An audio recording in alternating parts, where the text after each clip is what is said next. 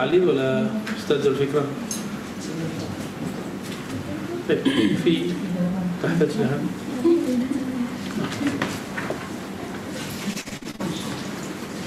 الصوت يعني مشكلة؟ في مشكلة. لا يجرب أثناء القراءة. قبله نقرأ الفاتحة. mari kita baca Fatihah kita kirimkan kepada Nabi Muhammad sallallahu alaihi wasallam وخليفة الله في الزمان الإمام المهدي وولي أبي الملكن سيدنا الخضر عليه السلام المؤلف الإمام الحكيم التلميذ الفاتحة. أعوذ بالله من الشيطان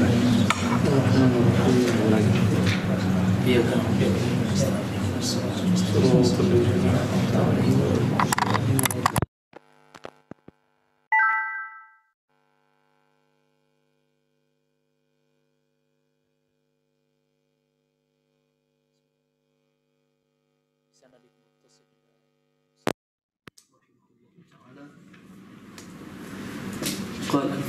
السابع العشر السابع عشر.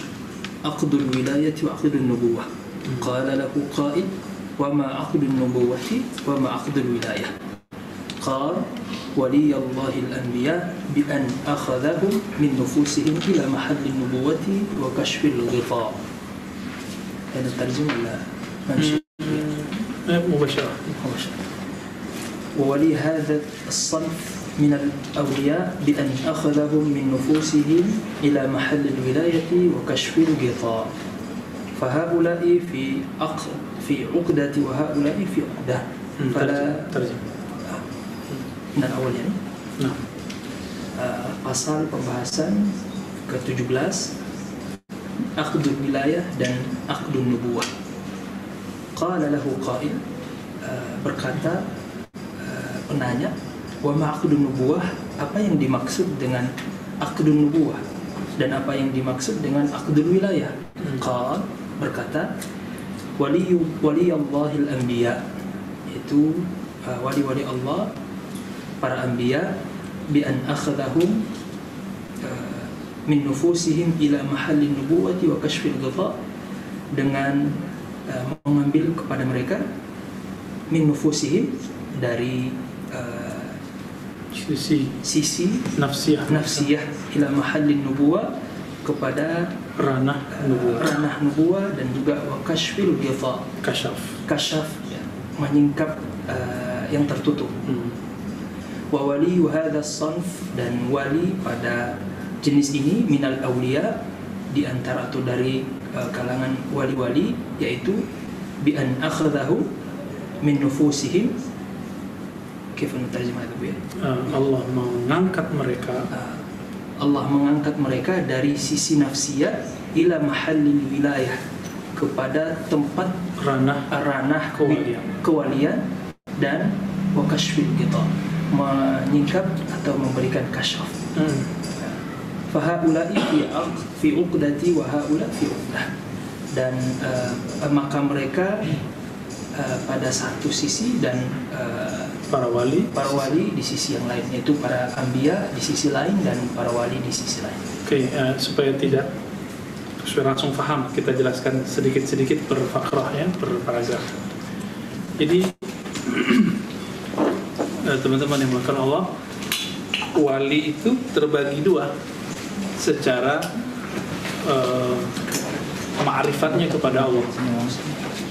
Ada wali yang nabi ada wali yang wali. Itu itu secara harfiahnya. Ada waliul anbiya ada waliul auliya maka setiap nabi wali. Ya. Setiap nabi wali nggak? Mungkin nggak nabi bukan wali? Ikan kullu nabiyyin wali. Ini kaidah di sinilah gagal paham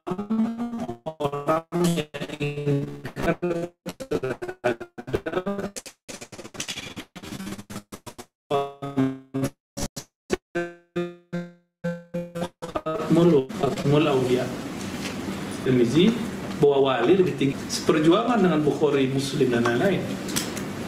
Cuma Bukhari lebih tua dikit aja ya. Cuma tua ya 10 tahunan lah sekitar itu.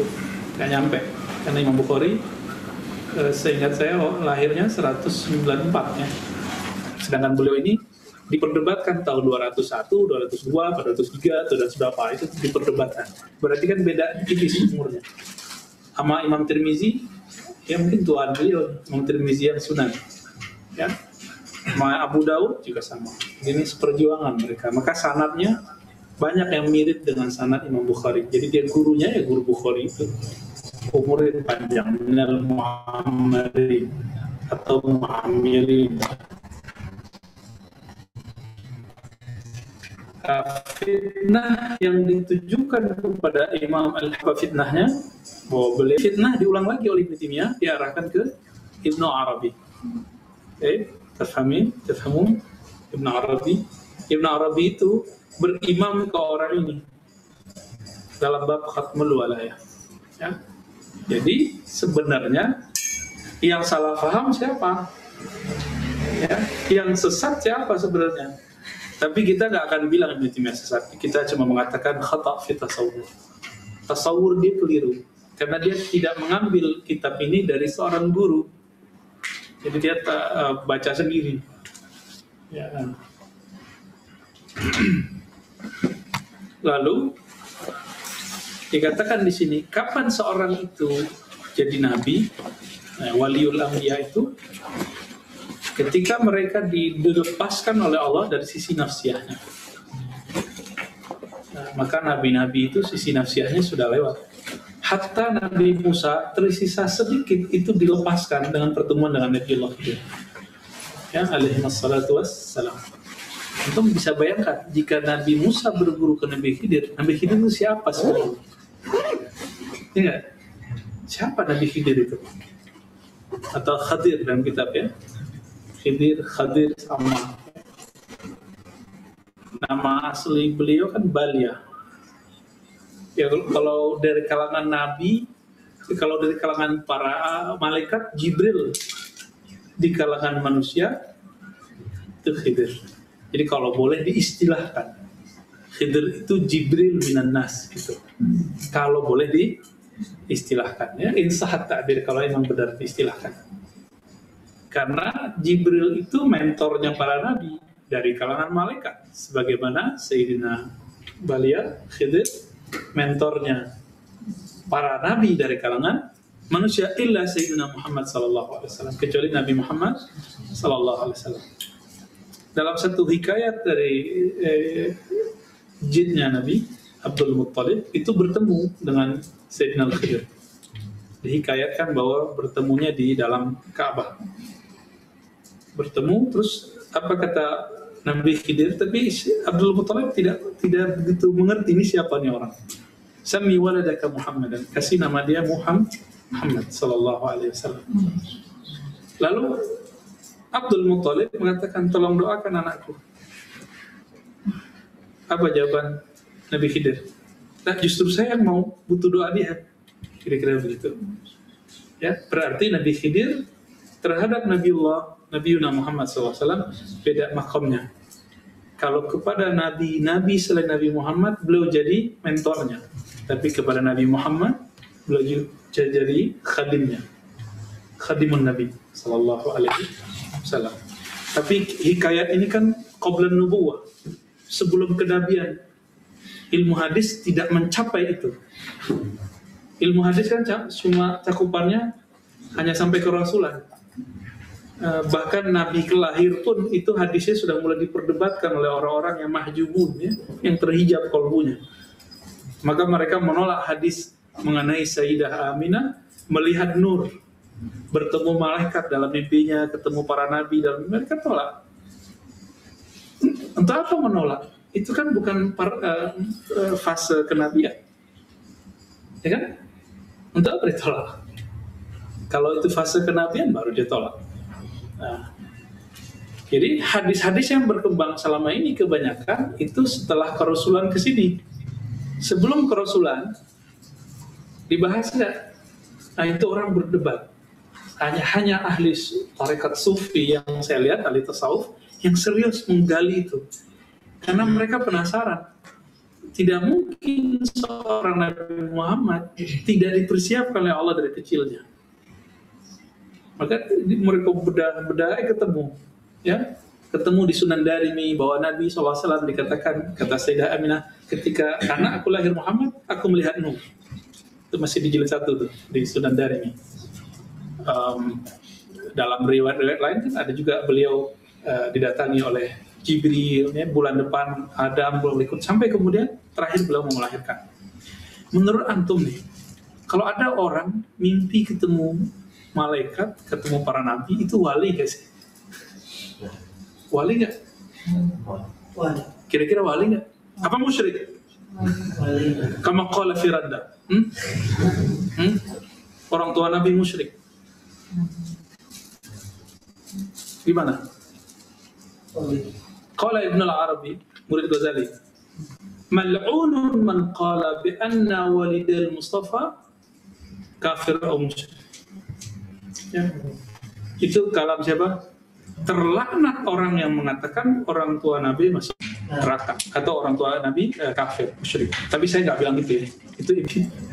Kalau saya mengatakan mungkin dia tasawurnya karena dapat hadis sahih Muslim, hadis sahih Muslim loh. Apa kata Nabi? Inna abi wa abaka finnar. Ya agak geser sini aja. Sesungguhnya ayahku dan ayahmu masuk neraka.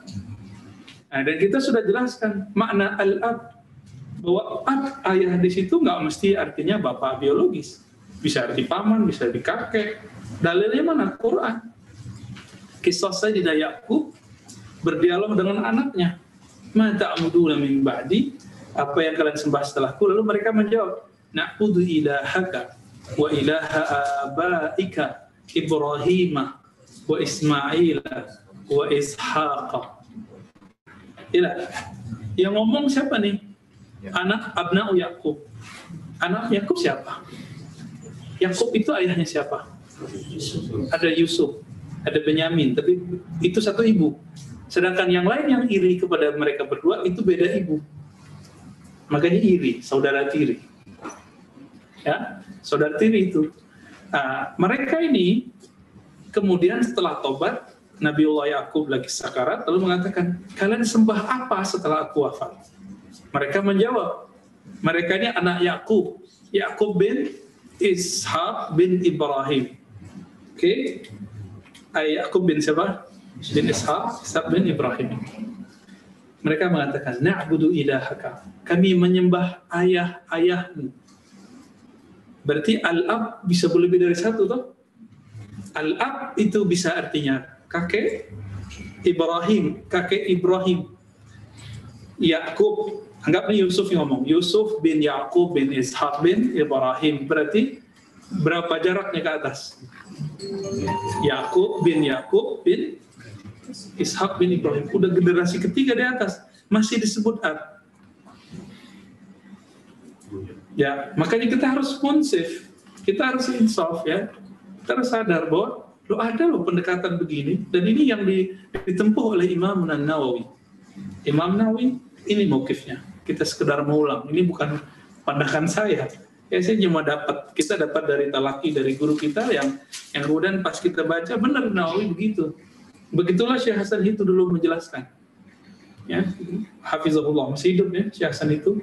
Antum coba lihat uh, ta'alim-ta'alim beliau yang bisa bahasa Arab. Ya. Sekarang kan beliau buat uh, jamiah di di mana Cipanas ya.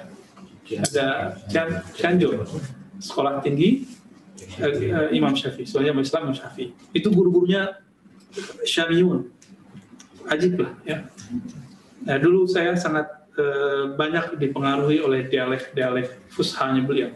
Jadi kalau antum yang dulu mengaji dengan saya tahun-tahun 2009 sampai 2015 lah, itu lahajat uh, saya itu kayak beliau kalau ngomong bahasa Arab. Uh, ya maklum guru kita kan wajar. Baik. uh, tadi ayah Ibrahim. Terus kalimat berikutnya apa? Wa Ismail wa Ishaq. Ismail bagi Yakub siapa? Paman. Maka paman, pamannya Ibrahim disebut ab juga. Abaika. Gitu? Ini istinbatnya dari Quran semua. Baru kemudian wa Ishak, baru kakeknya asli. Baru ayahnya si Nabi Allah Yakub alaihi wassalatu wassalam. Wadih ya jelas di sini bahwa al-ab tidak mesti artinya ayah. Kalau antum baca Sunan Tobr, apa Mu'jam Tabrani di situ ketemu bahwa dari Nabi Ismail terus sampai ke Quraisy itu semuanya wali sebenarnya. Gak ada yang musyrik, satu pun gak ada yang musyrik. Kalau mereka nggak kita sebut Nabi ya wali lah. Ya, kalau yang mengatakan mereka Nabi kan uh, Pak Syiah ya, sebagian Syiah kan menyebut hatta Abdul Muttalib dan Abdullah itu disebut oleh sebagian Syiah Nabi. Uh, saya tidak berani karena hadisnya cuma Hasan ya, dan ulama kita tidak ada yang dari al-sunnah yang mengatakan itu. Maka tawakuf aula, ya kita tawakuf. Tapi kira-kira sekarang kiai hafiz Quran aja karena nggak ketemu Nabi dalam mimpinya. Iya. Betul? Terus berani dia bilang, Sayyidah Aminah yang ketemu Nabi, ketemu para Nabi, ketemu malaikat, melihat nur kasyaf deh. Terus antum bilang dia musyrik. Ya, ya salam. Ya. Maka bisa jadi kata Imam uh, Nawawi, al-ab inna abi wa abaki finnar, ayahku dan ayahmu di neraka, itu maksudnya adalah ya Bang. Inna ami Abu Lahab Abu Jahal. Bukan Abu Talib loh ya. Kebangetan antum. Abu Talib itu ngerti bahwa Sayyidina Nabi adalah Nabi. Siapa yang ngasih tahu dulu? Bukhairah. Cuma belum terlafazkan. Maka al-amru mufawat Allah tabaraka ta'ala. Nah, cuma maukif yang saya ambil belakangan, walaupun dulu tawakuf, ya, saya meyakini bahwa Sayyidina Abu Talib itu mukmin bin Nabi Sallallahu Alaihi Wasallam. Ya. Ini mawkif terakhir yang kita ambil, tapi itu cuma amrun ijtihadi, rubah mukhti, ya bisa jadi itu salah. Ya, Allah taala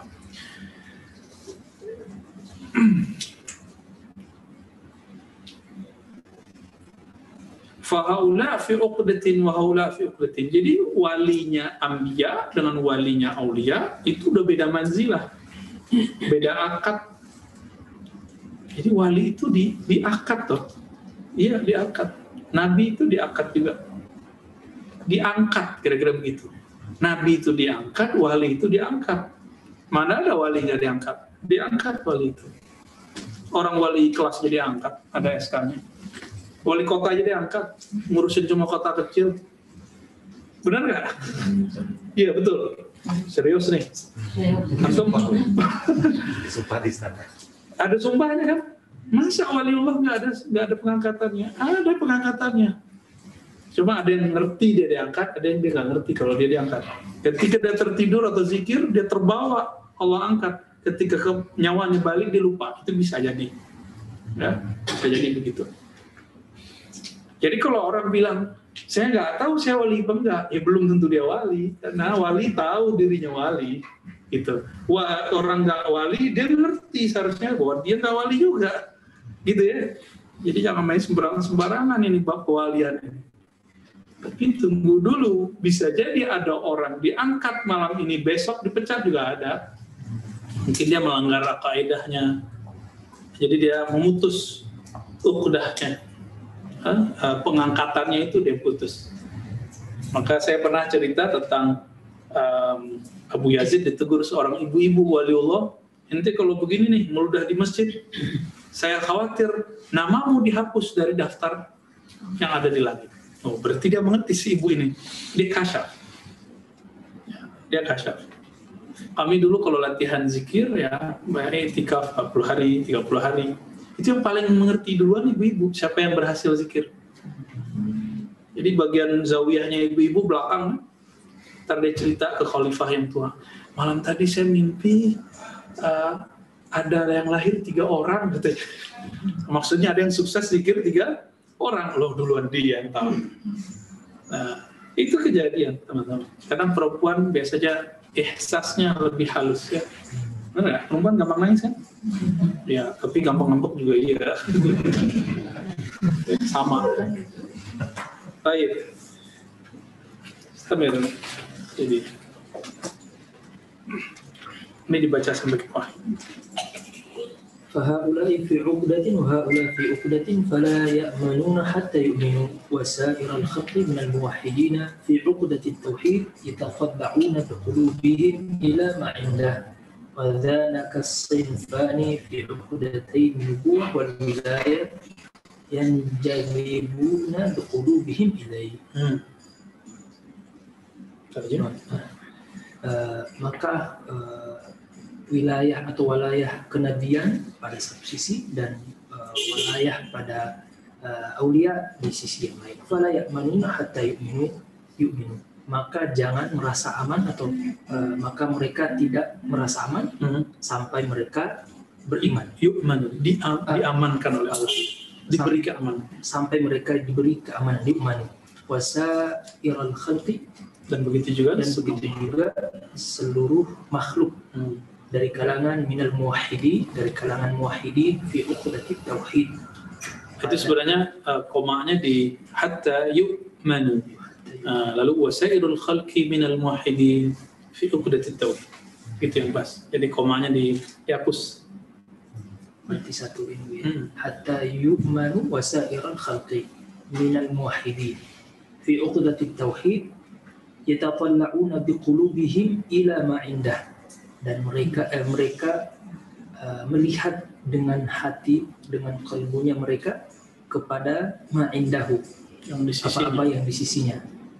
Wadhanaka sinfani dan itulah eh, dua kelompok dari bagian eh, Wah, nubuah dan wilayah yang jadibuna biqulubihim ilaih. Masih ingat definisi uh, nubuah? Nubuah al-ilmu billah. Masih Ingat kan? Ilmu mengenai Allah. Nah, itu. Ya lanjut dulu.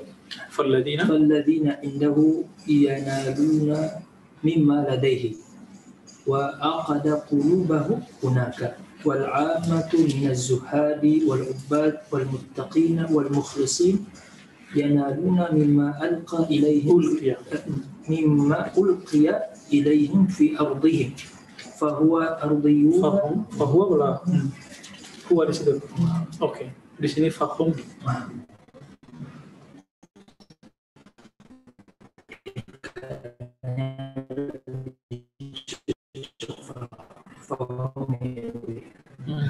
فهم أرضيون Ya, pas. wa- وأولئك وأولئك قدسيون. أولئك عبيد الجواد الكريم Hmm. Baik, langsung aja deh. Nah, teman-teman yang melakukan Allah, sebelumnya saya pernah menyebut ada istilah torikoh ruhiyah, torikoh nafsiyah. Masih ingat? Ya, ini pasti banyak yang bertanya, apa sih maksudnya? Tarik ruhiyah tarik nafsiyah. Falladina indahu yanaluna mimma ladaihi wa aqada qulubahum huna. Jadi par torikot ruhiyah itu torikotnya para nabi para wali. Wali ngambil dari nabi. Wajib. Gak boleh dari selain nabi. Karena uh, ilmu ma'rifatullah yang sahih hanya min tariqin nabi sallallahu alaihi wasallam. Di luar itu zindiq. Itu baru dolal, ya, tersesat.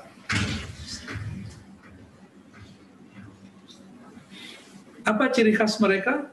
Mereka ya tatallu' bi qulubihim. Mereka bermutolaahnya dengan kolbu. Jadi yang di kalau memandang sesuatu memandang dengan kolbunya.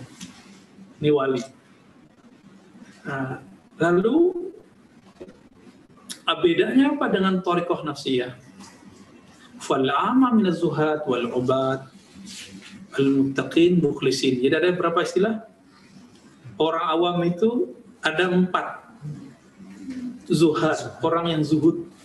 Zuhud ini mencoba membuang cinta dunia dari kolbunya. Ini zuhud. Bagus nggak nih? Bagus ya. Yang kedua, orang ahli ibadah, suka wirid. Yang teman suka wirid masuk sini nih kayaknya. Ya, kalau nggak punya ma'rifat, cuma suka wirid, akhirnya capek. Ada kelelahan. Disuruh zikir, ayo zikir seribu. Baru seratus sudah lihat, wah baru seratus ya itu tanda kalau masih ubat ya muttaqin muttaqinnya orang yang ciri-cirinya warok jadi ciri khas muttaqin itu wara. Jadi kalau ada orang tanya apa tanda orang takwa, dia meninggalkan yang yang boleh, khawatir terjebak kepada yang tidak boleh. Hati-hati ketat ini orang. Ya, saya punya teman, dia lupa apa, apa kurang bayar bayar jeruk di suatu tempat, di suatu pasar. Akhirnya semua penjual jeruk di pasar dikasih duit. itu, itu dia mutakin itu ya, wara. Ada loh orang begitu. Ya, ajib loh ya. Ini sampai ke aja udah udah keren kita. Wal mukhlisin, bukan mukhlasin. Mukhlisin, orang yang ikhlas. Berjuang untuk ikhlas membuang nama selain Allah dari kolbunya. Nah, mereka ini torikohnya torikoh nafsiyah. Jadi dia yang dihadapi nafsnya jiwanya sendiri. Oke, maka disebutlah mereka aradiyun, torikoh bumi. Sedangkan nabi dan wali disebut dengan arsyiyun, orang-orang yang torikohnya nembus ke langit, tembus ke aras. Udah jauh. Nah, kalau yang tadi yang bumi ini ini ada ada walinya juga loh. Wali-wali bumi sakti-sakti juga. Bisa mecah badannya. Ya, bisa berubah bisa jadi empat orang gitu. Dalam satu waktu. Tapi itu belum tentu benar bisa jadi tipuan iblis. Ya. Nah, orang-orang yang rodiyun ini karena dia berhadapan dengan nafsiyahnya bukan berkiblat kepada Allah maka beliau menyebutnya dengan aradiyun atau nafsiyun ya. sedangkan para wali para nabi disebut dengan arsyiyun. Mereka ini nafsiyun sedangkan para wali dan nabi disebut dengan kudusiyun bukan kudsi kudusi ya orang-orang yang suci ruhnya nah, jangan dibayangkan ini mereka mereka wali ini zohirnya lebih soleh dari yang empat golongan tadi. Jadi golongan yang empat itu kelihatan soleh sekali. Dan yang kelihatan wali ini belum tentu secara lahir dia seperti wali. Kenapa? Orang ini memandang dengan kalbunya, sedang ini memandang dengan mazahirnya, pandangan zahirnya. Ya, kita kan masih sibuk dengan kopiah nih, ya kan? Masih sibuk dengan penampilan zahir. Mereka sudah memandangnya kalbu. Maka siapa pun yang dia lihat di jalan, di mana pun, yang dia rasakan getaran kolbunya. Ini beda loh dengan akal-akalan, uh, apa tebak-tebakan ini beda. Ya. Abidun nufus wa ulaika abidul jawad al-karim. Uh, yang pertama, yang yang yang, yang kelompok zuhad, ubat, muttaqin, muklisin, mereka ini abidun nufus, hamba jiwanya. Sedangkan yang kedua, hamba Allah yang jawab yang karim. Ini bukan berarti abid menyembah ya, uh, tapi mereka lelah dengan nafsiyahnya. Nah ini perlu kita sampaikan satu uh, mulahazah penting tentang torikoh yang sangat saya suka juga yaitu torikoh Sidi Ahmad Tijani, torikoh solawat. Sidi Ahmad Tijani, beliau ini berguru ke banyak ulama sebelum beliau menjadi wali al-Muhammadi yang bergelar Khalifatul Aulia, khalifahnya para wali. Kalau Sidi Abdul Qadir gelarnya apa?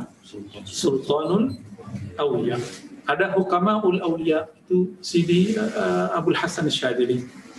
Ahli hikmahnya para, maka muridnya Mursi lalu Murisi dan Ibnu Athaillah lanjutannya adalah ahli hikam. Ya. Bukan hikmah, hikmah versi ilmu bahasa Indonesia ya.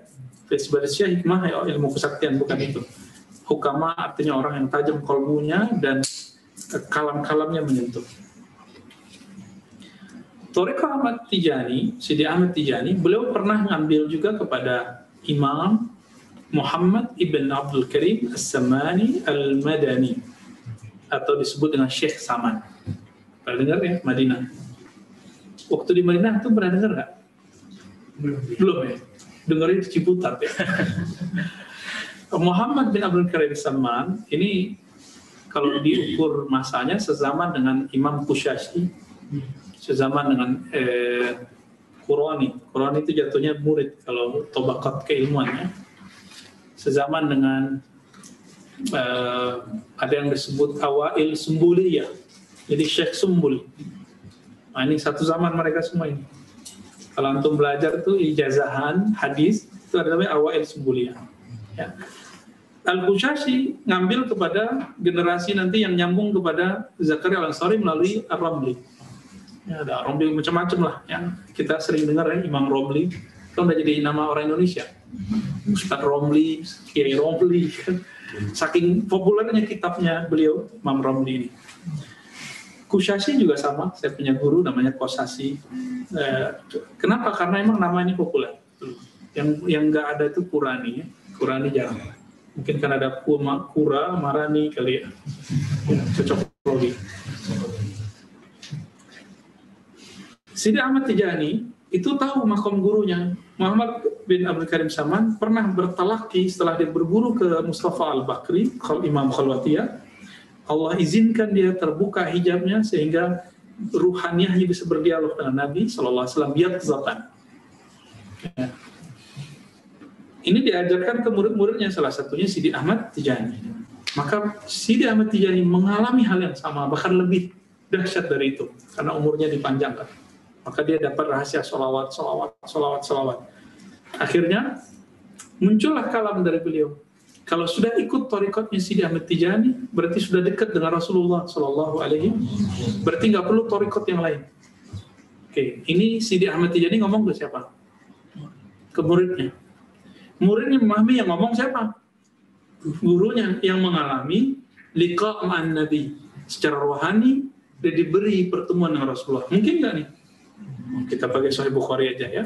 Marra'ani fil manam fasayarani fil yaqaza. Yang bertemu aku dalam mimpi, dia akan mampu bertemuku dalam keadaan jaga. Hadis sahih bukan? Sahih ya. Tanya Ustadz Ali Wafa nih yang pakar hadis. Itu hadis sahih.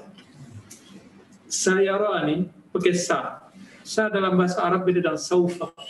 Saufa nanti di akhirat. Kalau sa masih di sini fi waktin qarib. Masih di dunia. Dan dia ketemunya di dunia. Maka Wais al walaupun secara fisik nggak ketemu Nabi seperti sahabat lain tapi beliau ketemu dalam keadaan jaga. Tapi yang ketemu apanya wallahu alam apakah ruhnya nurnya wallahu alam. Asidi Ahmad Tijani mengatakan hal serupa lalu mengatakan aku langsung mentalatikan dari Nabi Wasallam maka ini Tariqah Muhammadiyah itu berlaku ke muridnya. Oke, okay? muridnya karena diajarkan langsung oleh Sidi Ahmad Tijani mengalami hal yang sama, maka kaidah tadi masih berlangsung, masih berlaku. Siapa yang ngambil torekot Tijani nggak perlu ngambil torekot yang lain. Tapi kemudian apakah setiap waris mukodam mewaris semua rohani gurunya? Belum tentu. Apakah nanti penerus generasi ketiga, keempat, kelima mengalami hal yang sama? Jika tidak, maka torikohnya berubah jadi dari torikoh arsyiyah jadi torikoh ardiyah. Paham? Nah, jadi ini perlu kita luruskan karena uh, teman-teman kita Tijani di, dikritik banyak orang karena masalah ini. Kita jelaskan duduk persoalannya begini, lebih kurang ya. Jadi semua torikoh itu dulunya torikoh ruhiyah. Torikoh Qadiriyah, Naqsyabandiyah, Syaziliyah, Tijaniyah, Samaniyah, Idrisiyah, semua torikoh itu si rawi atau muassis torikoh ini setelah dia berguru secara zahir Allah perkenankan ruhaninya bertemu Rasulullah Sallallahu Alaihi Wasallam. Maka di zaman itu itulah torikoh yang paling tinggi. Di zaman Sidi Ahmad Tijani torikohnya yang paling tinggi karena langsung kepada Nabi. Kalau udah generasi keempat belum tentu. Nah, kalau sekarang torekot apa saja, merasa torekotnya lebih tinggi dari torekot yang lain, silakan. Tapi antum buktikan, antum punya pertemuan nggak dengan rohani Rasulullah dan mengambil zikir dari Nabi secara yakzah seperti di hadis Sahih Bukhari itu. Siapa yang melihatku dalam keadaan mimpi, tidur, akan bertemu aku dalam keadaan jaga. Nah, bisa nggak? Emang bisa-bisaan? Atau anugerah? Anugerah dari Allah Subhanahu wa taala. Itu sebabnya kita tidak usah merasa torikot kita paling hebat, ya. Tidak usah merasa zawiyah kita paling bagus. Kita hanya berusaha, semoga kita bisa mengamalkan toriko dengan baik. Itu aja ya.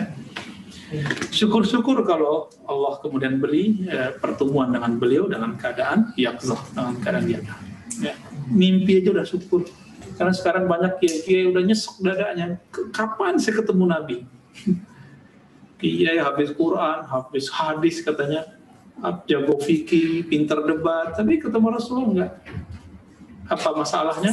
Masalah di kolbunya, ya. Torekohnya masih torekoh ardiyah, bukan torekoh arsiyah.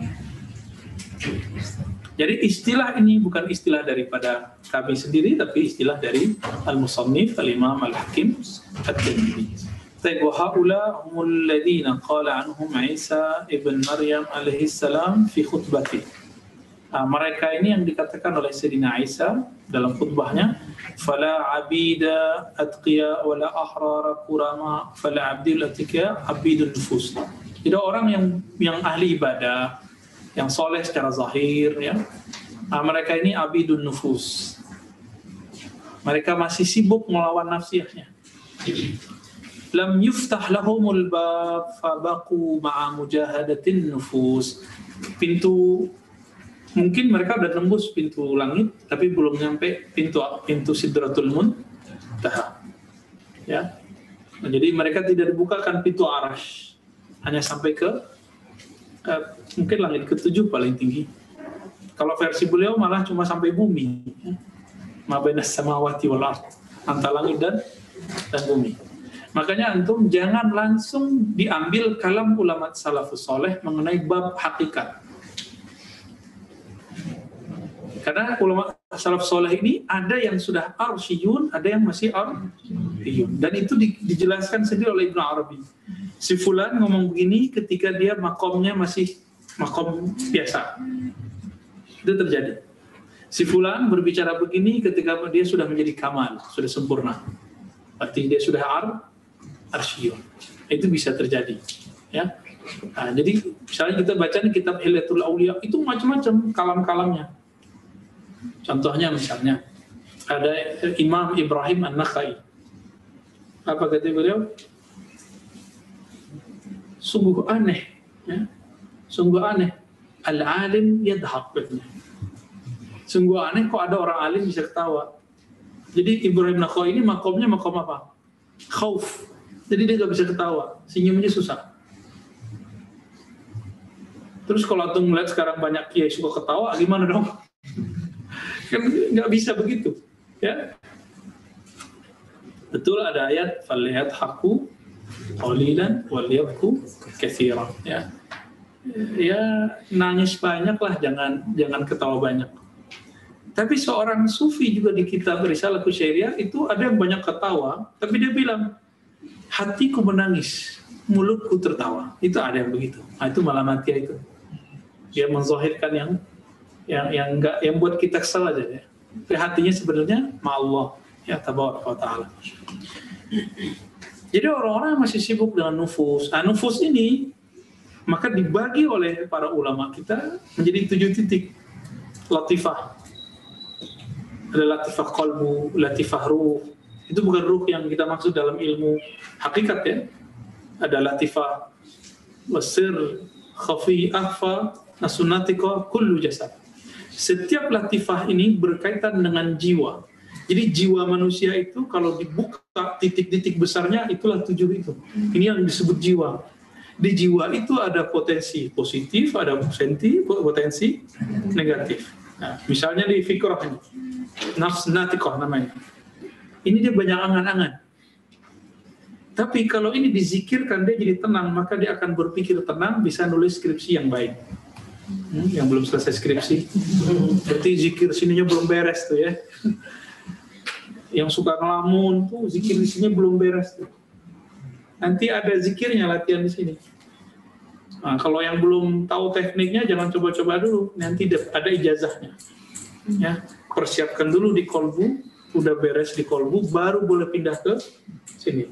Nah ini yang akhwat yang sudah talakin dulu, yang sudah bisa zikir latihannya 1000, 2500 sampai 5000 berarti sudah bisa nih belajar ini nanti nanti laporan ya Nah, nanti kita bimbing biar bisa mengamalkan zikir ini. Nah, ini masih di tataran naf nafsiyah. Jadi kalau kita ini sudah zikir titik tujuh titik itu, itu sebenarnya sedang mengurai zikir ya lazina amanu zkurullah zikran katsira wahai orang beriman zikirlah sebanyak-banyaknya. Karena kita masih berhadapan dengan nafsiyah, maka kita beresin dulu nafsiyah ini. Wali itu setiap saat bisa dapat ilham loh ya. Maka mereka pun sebelum sampai jadi wali itu mereka berjuang melawan nafsnya.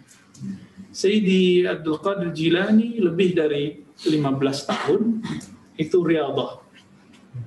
Kalau dulu kan lebay ya cerita uh, Sunan Kalijaga duduk di tepi kali gitu sampai berlumut itu kan cerita-cerita lisan. Yang benar beliau riadah sekian tahun uh, ya mandi mandi belum ahli fikih kok ya. belum ngerti kan berguru sama Sunan Bonang Sunan Bonang ulama bukan Lama. ulama bukan nggak tahu bilang nggak tahu Sunan Bonang ya al almarhum apa Rabbani kalau namanya ya benar. Nanti coba cek di sejarahnya. Beliau langsung berguru ke ayahnya Sunan Ampel. Sunan Ampel ke eh, Sayyid Ibrahim As-Samarkandi yang ber, berkubur di Tuban. Itu mereka aneh juga mazhabnya kok Syafi'i ya bukan Hanafi. Mungkin karena beliau pernah di Yaman dan di Gujarat. Padahal asalnya dari Samarkand yang Hanafi ya tapi di Samarkand waktu kita datang ke sana itu ada juga kuburan yang Syafi'i ya jadi syekh-syekh itu yang Syafi'i ada Allah taala jadi kapan Torikoh itu kemudian mengalami degradasi, penurunan kualitas? Kalau si murid sudah memberhalakan, mohon maaf ya, wirid, lalu merupakan ilmu. Jadi kajian ma'rifatullahnya berkurang. Ma'rifatun nabinya menjadi merosot. Akhirnya muridnya itu zikir, wirid, zikir, ini kebakar. Zikir itu kan panas teman-teman. Zikir itu menyayat badan. Zut. Nafsi antum kecoret-coret sama dia, ketusuk-tusuk. Ya, yang ngomong bukan saya juga, yang ngomong Imam Abu Dali uh, Abu, apa, Abu Ali Ad-Daqqa dalam risalah Kusyairiyah dikatakan zikrullah silahul muridin. Zikir itu senjatanya murid melawan musuhnya. Musuhnya di sini dia hancurlah badannya. Maka kalau tidak dibarengi dengan makrifat ilmu yang mumpuni, banyaklah orang belajar torikot gosong-gosong otaknya. Kalau otak gosong di mana? waras nggak? Nah ini penjelasan ilmiahnya lebih kurang dan ruhaniyahnya. Kenapa ada orang belajar torekot jadi nggak beres? Karena nggak berilmu. Padahal torikot ini dengan ilmu dia satu paket, satu paket. Agak maju aja ke sini kali. Ini di uh, sini biar enak. Ya, maju aja.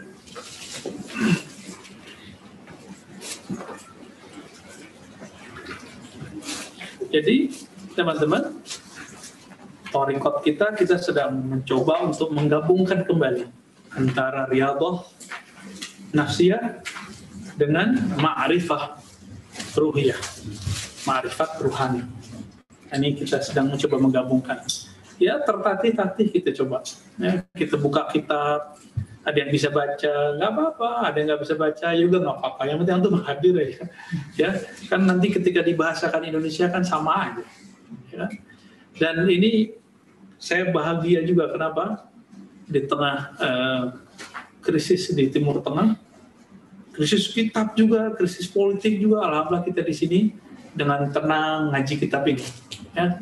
Maka antum jangan berpikir mau berontak ke negara ini. Ya kita doakan negara ini walaupun kita nggak senang sama pejabatnya, nggak senang sama ini, nggak senang kritik namanya. Tapi secara rohani kita tetap doain. Nah, ini akidah halus sunnah wal jamaah. Jadi siapa saja orang yang ngaku halus sunnah ingin berontak, dia keluar dari akidah halus sunnah. Tapi mengkritik boleh nggak? Menghina boleh nggak? Beda nggak menghina mengkritik? Nah, hanya orang jahil yang mainnya. Kenapa? Si babul muslim fis menghina, menghujat sama muslim walaupun beda politik itu fasik. Maka Sayyidina Ali tidak pernah menghujat Muawiyah. Karena dia tahu Muawiyah muslim. Gak pernah dia menghujat. Tapi Muawiyah sering mengkritik Sayyidina Ali. Ah, Ali ini Ali gitu ya. Makanya orang-orang Syiah pada nggak senang sama Muawiyah ya. Baik. Lalu dikatakan di ujungnya wal ahrar al qurama humul ladzina taqaw min riqqin nufus bima fataha lahum min al malakut jadi wali-wali Allah yang disebut ahrar, apa arti ahrar? Terbebas dari belenggu nafsiyahnya. Nah, antum zikir nih, nggak bisa koneksi dengan nama Allah, nggak bisa bahkan dengan dirinya nggak bisa fokus. Itu masalahnya di sini. Nah, ini bagian dari nafsiyah bukan? Nafsiyah. Makanya kita nggak bisa konsen. Jadi kalau zikir, lupakan semua keinginan dan obsesi, mau sakti, bayangin nama, bayangin huruf, lalu gunakan otak kanan kita mengenang kebaikan-kebaikan Allah. Maka di Quran yang banyak itu munzu Bani Israel. Sebagai Bani Israel perintahnya apa? Ingat apa? Yang diingat Allah apa nikmat Allah dulu? Ya. Ya Bani Israel adkuru ni'mati allati an'amtu alaikum. Hai Bani Israel, kalau susah ingat aku, ingatlah nikmatku. Kalau antum ingat nikmat, maka yang aktif itu otak mengenang. Nah ini yang nanti kalau kalau teman-teman itu nyebutnya memori panjang. Makanya kita ini kalau cuma antum tiga hari yang lalu ingat nggak makan apa? Enggak ya? Nggak ingat ya? Tapi dulu waktu makan sama seseorang yang kita suka, ingat ya? Suka. kita kok ingat, kenapa? Karena antum simpen di bawah kenangan jadi alam bawah sadar dia.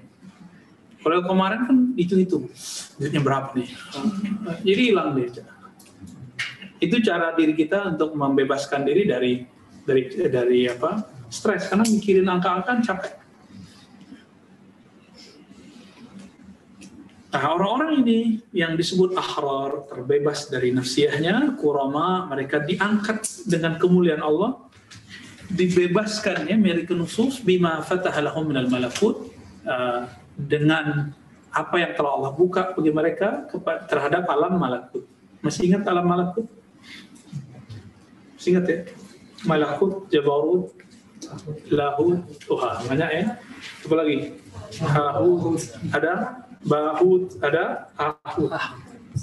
Ini istilah bukan istilah bid'i ya, itu istilahnya mengada. Cuma bedanya ada ulamanya yang tahu istilahnya, ada yang tidak tahu istilahnya.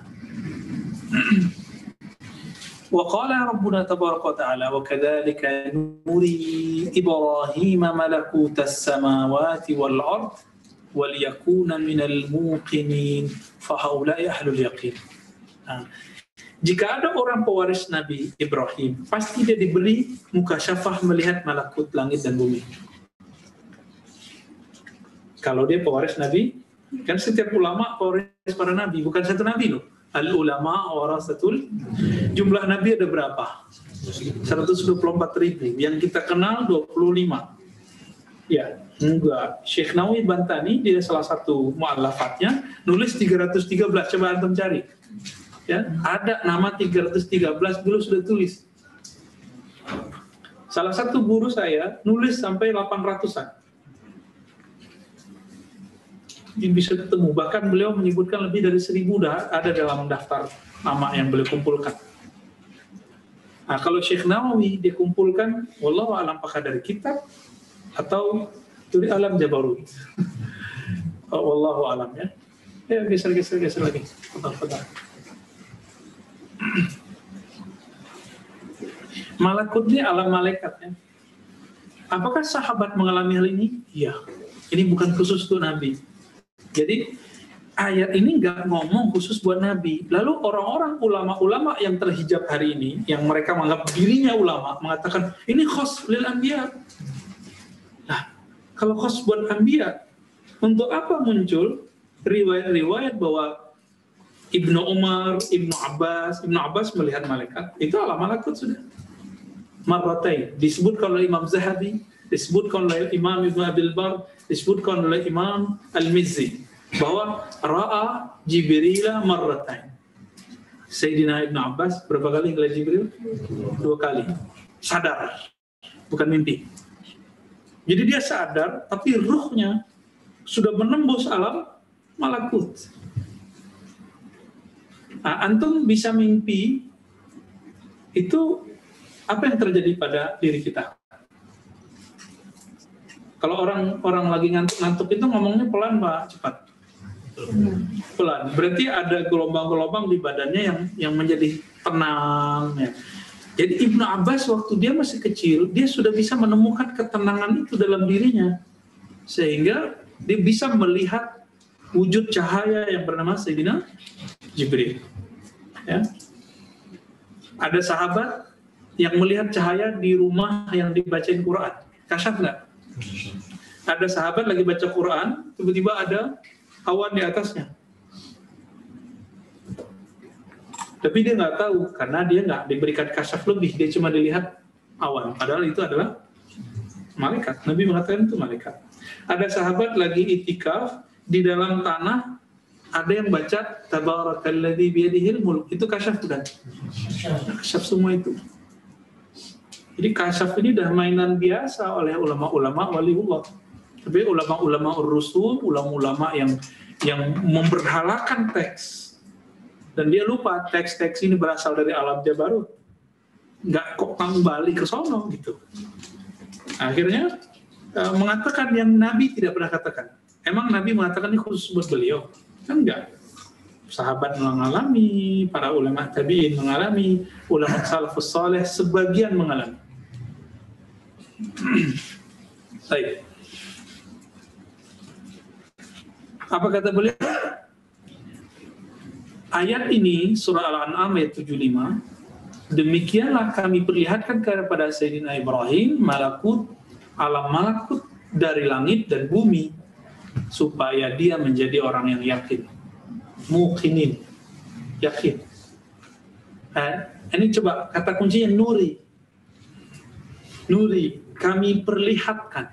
Berarti kasyaf itu si wali yang melihat atau wali diperlihatkan Nabi itu melihat atau diperlihatkan.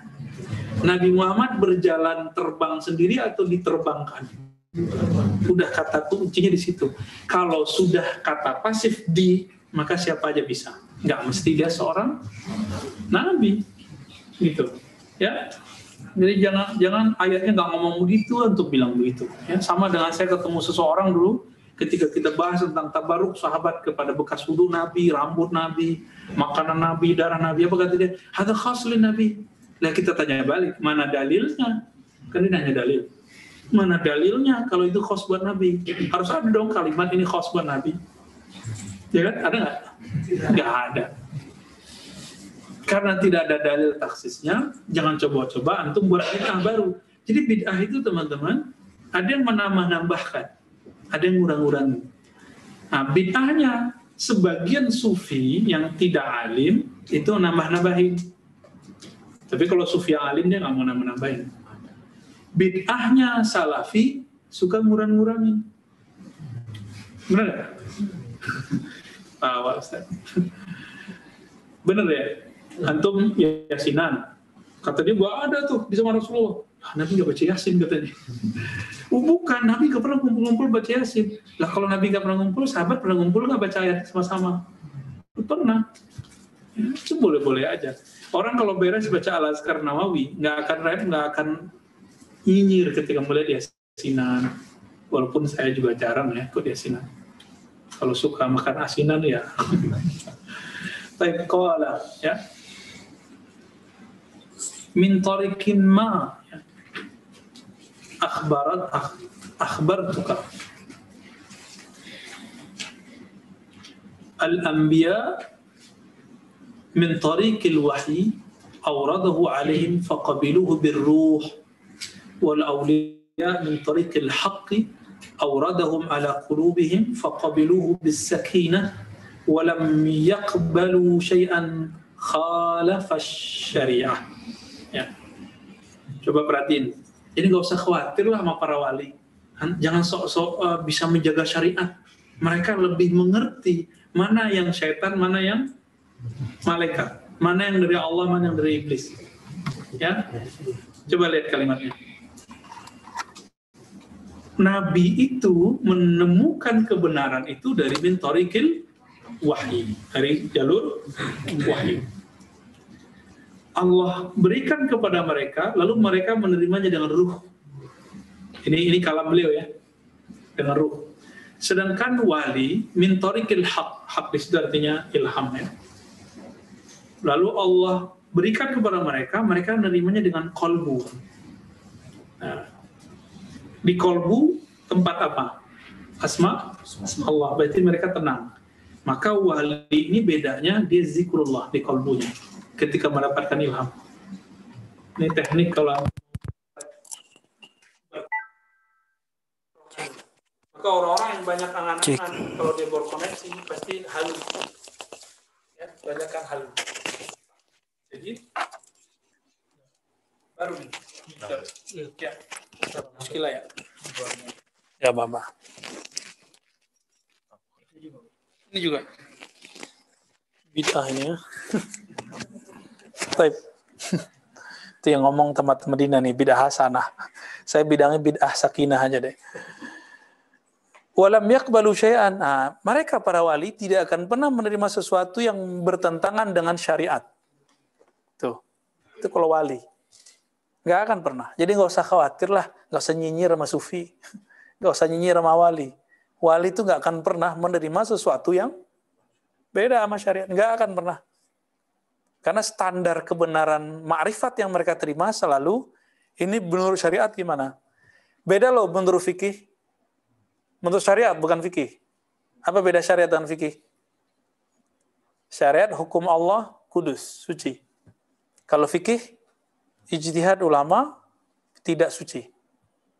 Jadi kalau yang antum maksud fikih mungkin wa ilhamnya wali bertentangan dengan fikihnya antum. Tapi kalau dengan syariah gak akan bertentangan. Ya. Ini versi beliau. Jadi bagi beliau Nabi menerimanya dengan ruh. Lakinni akul. Wali juga menerima dengan ruh. Ya, boleh toh kita mentajdid beberapa bahwa wali juga menerima dengan ruh. Wali yang mana? Al-Ghaus. Satu aja hanya wali gaus. Kalau di akhir zaman dia Imam Mahdi. Kalau di zaman Syekh Abdul Qadir dia Syekh Abdul Qadir. Di zaman saya Sidi Ahmad Tijani Sidi Ahmad Tijani. Beliau nerimanya dengan ruh. Adapun di bawah mereka ada wali-wali yang disebut kutub 313 itu menerimanya dengan kolbu. Kalau antum dapat ide dari Allah, ilham dari Allah, nggak pakai kolbu nerimanya, pakai fikroh. Masa sih? Masa sih? Gitu nggak jadi-jadi kan. Sama padahal turunnya sama, barengan, tapi cara nerimanya beda. Taib. Wa innama qabila al-awliya bisyara ba'da an atahumullah tabaraka ta'ala busyara ya. Qabila al-amriya busyara. Para wali dicetakan Darul Kutub gimana? Sama busyara. Ya. Para wali menerima kabar gembira itu setelah Allah membersihkan kolbu mereka. Itu kolbu wali yang kutub dan abdal ya. Kalau gaus gimana tadi? Langsung dengan ruhnya. Oke. Okay? Maka ilmunya gaus sama, unlimited. Gaus akhir zaman ya. Ilmunya gaus akhir zaman unlimited. Karena dia langsung plek mewarisi Nabi SAW secara kamal. Ya dan biadin. Sudah udah full itu maka Sayyidina An-Nabi SAW mengatakan seandainya nanti ketika Dajjal keluar aku ada fa'ana hajijun alaikum. Akulah jadi hujah kalian. Itu saya nggak paham-paham itu maksud hadis ini sampai mengerti kitab ini bahwa haji di situ bukan fisik beliau yang di Madinah itu tapi imam akhir zaman Itulah hajij. Ana di situ, itu di hadis itu. Hadisnya kan sahih. Ya. Jadi jangan khawatir teman-teman. Kalau Dajjal keluar, Rasulullah ada, tapi pewarisnya. Rasulullah ada, tapi pewarisnya. Ya. Ya, kalau nggak pewaris, antum coba bayangkan. Sayyidina Isa, Nabi, itu nggak berani jadi imam. Kenapa dia, dia melihat siapa? Yang dilihat bukan sosok fisik Al-Mahdi, tapi dilihat, eh, oh, ini pewaris Rasulullah. Gak berani dia. Maka antum kalau dulu di, biasa di pesantren nih kan, kita punya guru kiai. Kiai kita nggak hadir. Lalu ada penggantinya. Kita harus menghormati penggantinya seperti kita menghormati kiai. Walaupun kita nggak seneng nih sama dia. Harus dihormati. Nah, tapi di pesantren itu nggak kepake. Karena nggak kepake, maka nuzi'atil barakat anil ma'ahid. Itu sebabnya kenapa ma'ahad-ma'ahad banyak dihapus keberkahannya. Karena adabnya udah hilang. Saya teringat di kitab Hilatul Aulia, Imam Malik mengatakan ya, li fata min bani min bani Quraisy. Jadi ada pemuda Bani Quraisy, saya nggak tahu siapa yang masuk Bani Quraisy itu, apakah Imam Syafi'i atau Imam siapa. Masih kecil. Kata beliau, ta'allamul adaba qabla al-ilm. Belajar adablah kamu sebelum belajar qabla an tata'allam al-ilm. Sebelum kamu belajar ilmu. Karena adab itu masuk ke merawat kolbu, merendahkan nafsiyah. Bisa mengelola nafsiyah. Tapi kalau antum dapat ilmu, nafsiyahnya belum oke, okay, apa yang terjadi? Kalau di kolbunya ada kiber, sombong, maka orang tambah sombong dan ilmunya. Itu sebabnya, wallahi ayol ikhwah, kenapa banyak fukoha, banyak orang-orang alim, tapi dia hasad. Dia sombong. Kenapa? Karena dia belum belajar adab sebelum sebelum belajar ilmu. Ini muskilahnya. Nah, kita minta ampun kepada Allah jika itu terjadi pada kita dan kita minta kepada Allah supaya kolbu ini dibersihkan. Amin ya rabbal alamin. Setiap hari kita minta karena setiap hari ini kolbu itu kotor, kotor, kotor sama. Kotornya kolbu antum mungkin lebih kotor kolbu saya, ya. Sama kita sama semua. Taib. Wa ilmu tauhid Allah memberikan kepada mereka kebeningan kolbu dan ilmu tauhid wa ma'rifatul ala dan mengerti perangkat-perangkat keruhanian. Perangkat keruhanian itu ilmu syariat. Jadi sebelum belajar ilmu-ilmu apa, antum mau belajar wirid, wirid, wirid segala macam, ya mesti belajar syariat. Ya, bertahap aja, sembari jalan juga bagus. Bahkan Imam e, Ibn Abi Bakar Ar-Razi, Hadaikul Haqaik, itu mensyaratkan orang tidak boleh berkhalwat. Tahu berkhalwat? Menyepi. Kalau dia belum belajar ilmu tauhid dan ilmu syariat. Nggak boleh. Nanti halu. Ya. Kalau dia nggak belajar tauhid, kayak Ahmad Musodik jadi nabi. Kayak Alia Eden, sekarang jadi Jibril. Masa Jibril botak kan?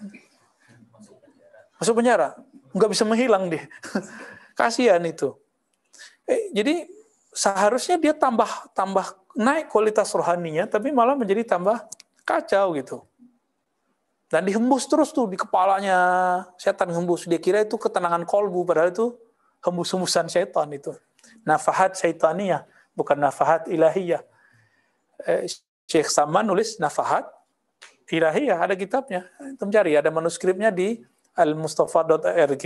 Cari, ada manuskripnya di situ. Cuma baca manuskrip kan agak ribet juga ya. Fattala'a kulubuhum malakan malakan. Nah, lalu kalbunya bisa mengakses malaikat, malaikat, maksudnya malakut, malakut gitu ya. Alam malaikat, alam malaikat. Wa qata'alahum min kulli malakin hazzan lalu mereka dapat mengambil faedah dari setiap uh, malaikat atau alam malakut itu satu bagian. Wa awsalahum ila najwa wa mujalasitil qudusiyah. Lalu mereka disampaikan ke najwa. Najwa itu tempat bermunajat. Di mana? Sana, ya. Di atas di atas langit ketujuh udah. Wa mujalasatil qudusiyah dan bermajlis dengan yang majlis suci yaitu bersama Allah wa amata nufusahum an jami syahwat. Lalu menonaktifkan jiwa mereka, nafsiyah mereka dari semua gejolak-gejolak syahwat. Dunia ataupun akhirat. Nah, orang-orang fukoha itu mungkin beres di dunia. Atau orang-orang sufi eh, tarekat. Kebanyakan beres di, mereka nggak berharap surga, nggak berharap sakti, tapi masih berharap pahala. Tapi biasanya torekot-torekot yang sudah mulai spesial, itu mereka pun sudah tidak berharap surga. Cuma ada yang salah ngaji. ngeremehin surga sama neraka. Terus bilang, saya nggak harap surga. Nah itu kurang ajar juga tuh. Sul adab. Allah menyuruh wabashiril ladzina amanu. Beri kabar gembira untuk kepada orang yang beriman dan beramal soleh bahwa mereka dapat surga. Ini perintah bukan? Kalau Allah perintah wajib nggak kita gembira kalau dikabarin surga? Wajib. Baik. Oleh karena itu, kalau ada taklim, kita ilahi anta maksudi. Ya Allah, hanya engkau maksudku. Bukan berarti kita ngeremehin surga neraka, enggak. Terus bagaimana dengan kisah uh, Al-Arifin, Al-Arifat, ya Sayyidah Susa. Siapa? Robiatul Adawiyah. Dia lagi ngajar muridnya. Maka dia berteater, ngelakon. Dia bawa uh, obor, mau bakar surga. Dia bawa air, mau, mau nyiram neraka. Ya. Bagi ahli kasyaf kelihatan nama dia. Itu maksudnya membakar surga yang di hatinya, muridnya. Menyiram neraka yang di itu bahasa-bahasa majazi, jangan dipahami secara hakiki. Ya. Jadi kita mesti harap surga nggak? Harap karena disuruh harap, bukan karena surganya, tapi karena yang punya surga menyuruh kita berharap untuk masuk surga. Beda nggak? Perlu takut neraka nggak? Di ayat sebelumnya, وَاتَّقُوا النَّارَ الَّتِي وَقُودُهَا النَّاسُ وَالْحِجَارَ karena Allah mengatakan, takutlah kamu terhadap api neraka. Karena yang punya neraka bilang, ini neraka aku loh. ya Kamu harus takut. Yang kita pandang yang punya nerakanya. Nah, inilah beda anak kecil sama orang dewasa. Anak kecil sholat karena melihat ada ada alat pukul bapaknya, rotan atau sapu lidi. Yang dia lihat apa? Sapu lidinya. Sapu lidi itu neraka, teman-teman. Anak-anak puasa karena dia melihat nanti dibeliin sepeda. Sepeda itu surganya anak-anak. Oke. Okay? Maka dia puasa karena ingin dapat Nah, ini yang mau dihapus oleh Robiatul Adawiyah karena itu tauhidnya anak kecil. Jadi kalau antum ibadah tuh masih karena si surga, si neraka itu tauhid anak kecil. Cuma bedanya sudah beriman aja. Ini yang disebut atqiyah tadi. Makanya antum kalau zikir tuh ngitung kalau 100 kan pahalanya 1000. Subhanallah bihamdi azim ada alfu hasanat. Itu kan Nabi ngajar sahabat untuk mubtadi. Sahabat nanti kan naik, ada yang naik, naik, naik. Nah, itulah Abu Bakar Umar Utsman. Kalau yang diajar Badui ya begitu. Sahabat-sahabat yang umum begitu, tapi sahabat-sahabat yang tinggi itu bahasanya beda. Ya. Nah, ini yang diturunkan di kitab ini kan sahabat-sahabat Nabi ya, yang menurunkan ke muridnya bahasa-bahasa yang yang luhur itu. Taib. Jadi kita nggak boleh eh, kalau ngaji ilmu ma'rifat, ilmu hakikat, ilmu tasawuf meremehkan kabar surga dan kabar neraka ya.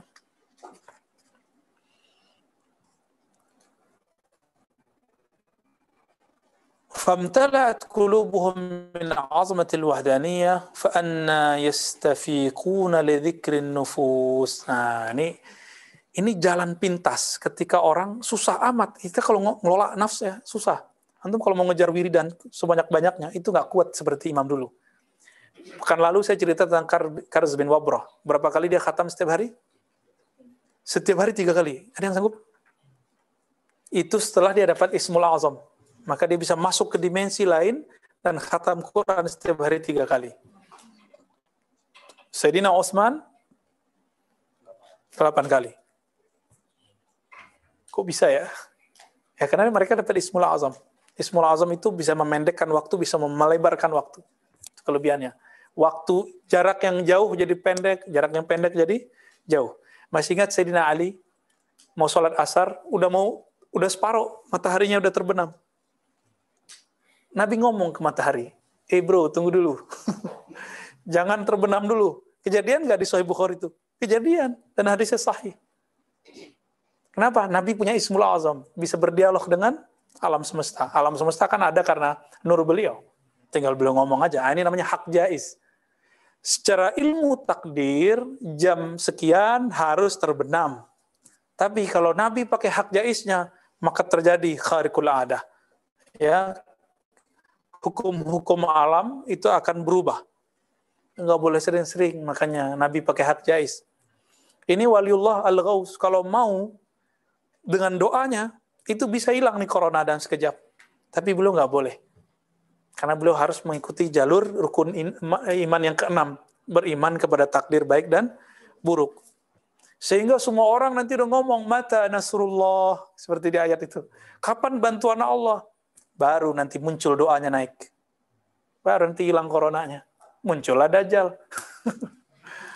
Wallahu alam ya. Lebih repot lagi. Jadi kalau antum mau sekarang juga nih hilang corona, siap-siap Dajjalnya langsung keluar. Siap. Ngaji kitabnya belum beres. saya masih ingat ya, kalau kita baca hadis Abu Daud ya, ingat saya, antum kalau di Riyadus Solihin kan ada ya atau atau langsung ke Sunan Abu Daud tentang fitnah akhir zaman. Semua orang yang merasa dirinya selamat atau beriman, kalau ketemu Dajjal lewat. Langsung musyrik. Kecuali dia punya ma'rifat sampai ke dalam dirinya. Sehingga dikisahkan bahwa ada pemuda di Palestina, di Al-Quds, ya, dia datang ketemu Dajjal, lalu Dajjal belah dirinya. Kata Dajjal, kalau aku belah badanmu, aku matikan kamu, lalu aku hidupkan. Engkau percaya nggak? Ya coba aja gitu. Dibelahlah gergaji. Mirip kayak di film-film itu ya. Set, berapa tua? Dihidupin lagi sama dia. Hmm, berarti si Dajjal bisa, nah maka namanya Al-Masih. Masih palsu. Karena ada Al-Masih Isa juga bisa menghidupkan, ini Al-Masih sama-sama bisa menghidupkan.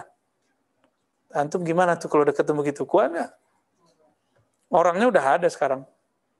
Di Al-Quds. ya.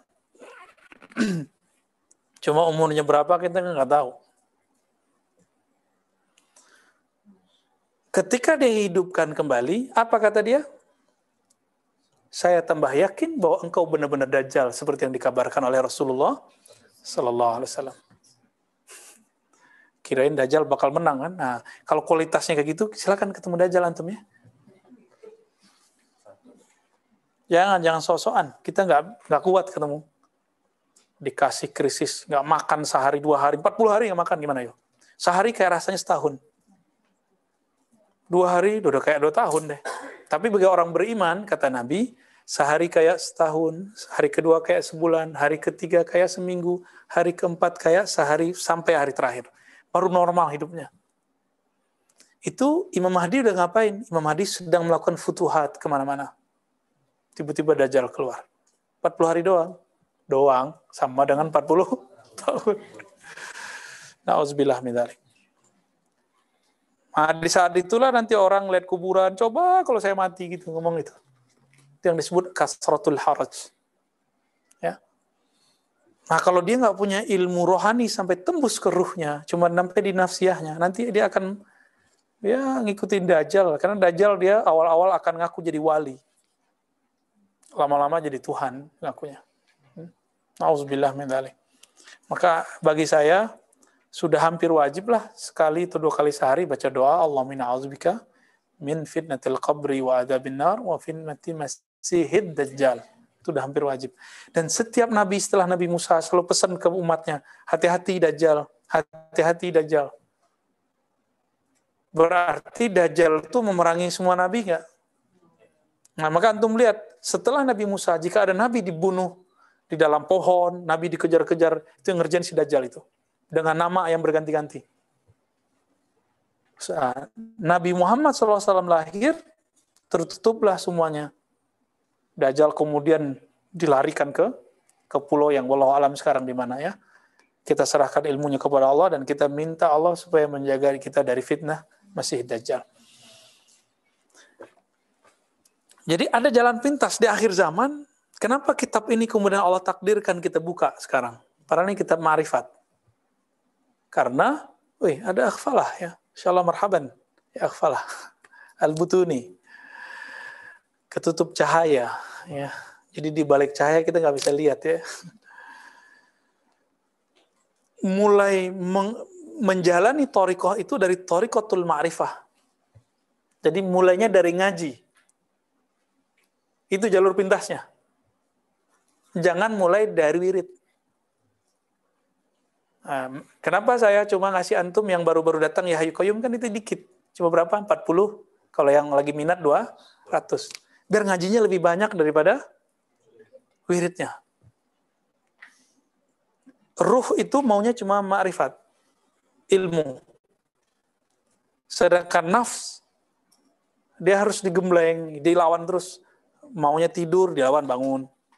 Maunya males, lawannya zikir. Gitu. Gak kuat kita setiap hari berhadapan dengan ini.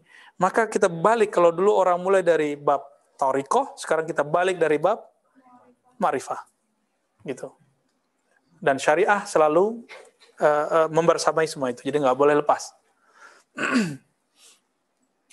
nah, dari katakan di sini, فَامْتَلَأَتْ قُلُوبُهُمْ مِنْ عَظَمَةِ الْوَحْدَانِيَةِ Lalu kolbu mereka dipenuhi oleh keagungan ma'rifat keesaan Allah sehingga fa'anna yastafiquna li nufus.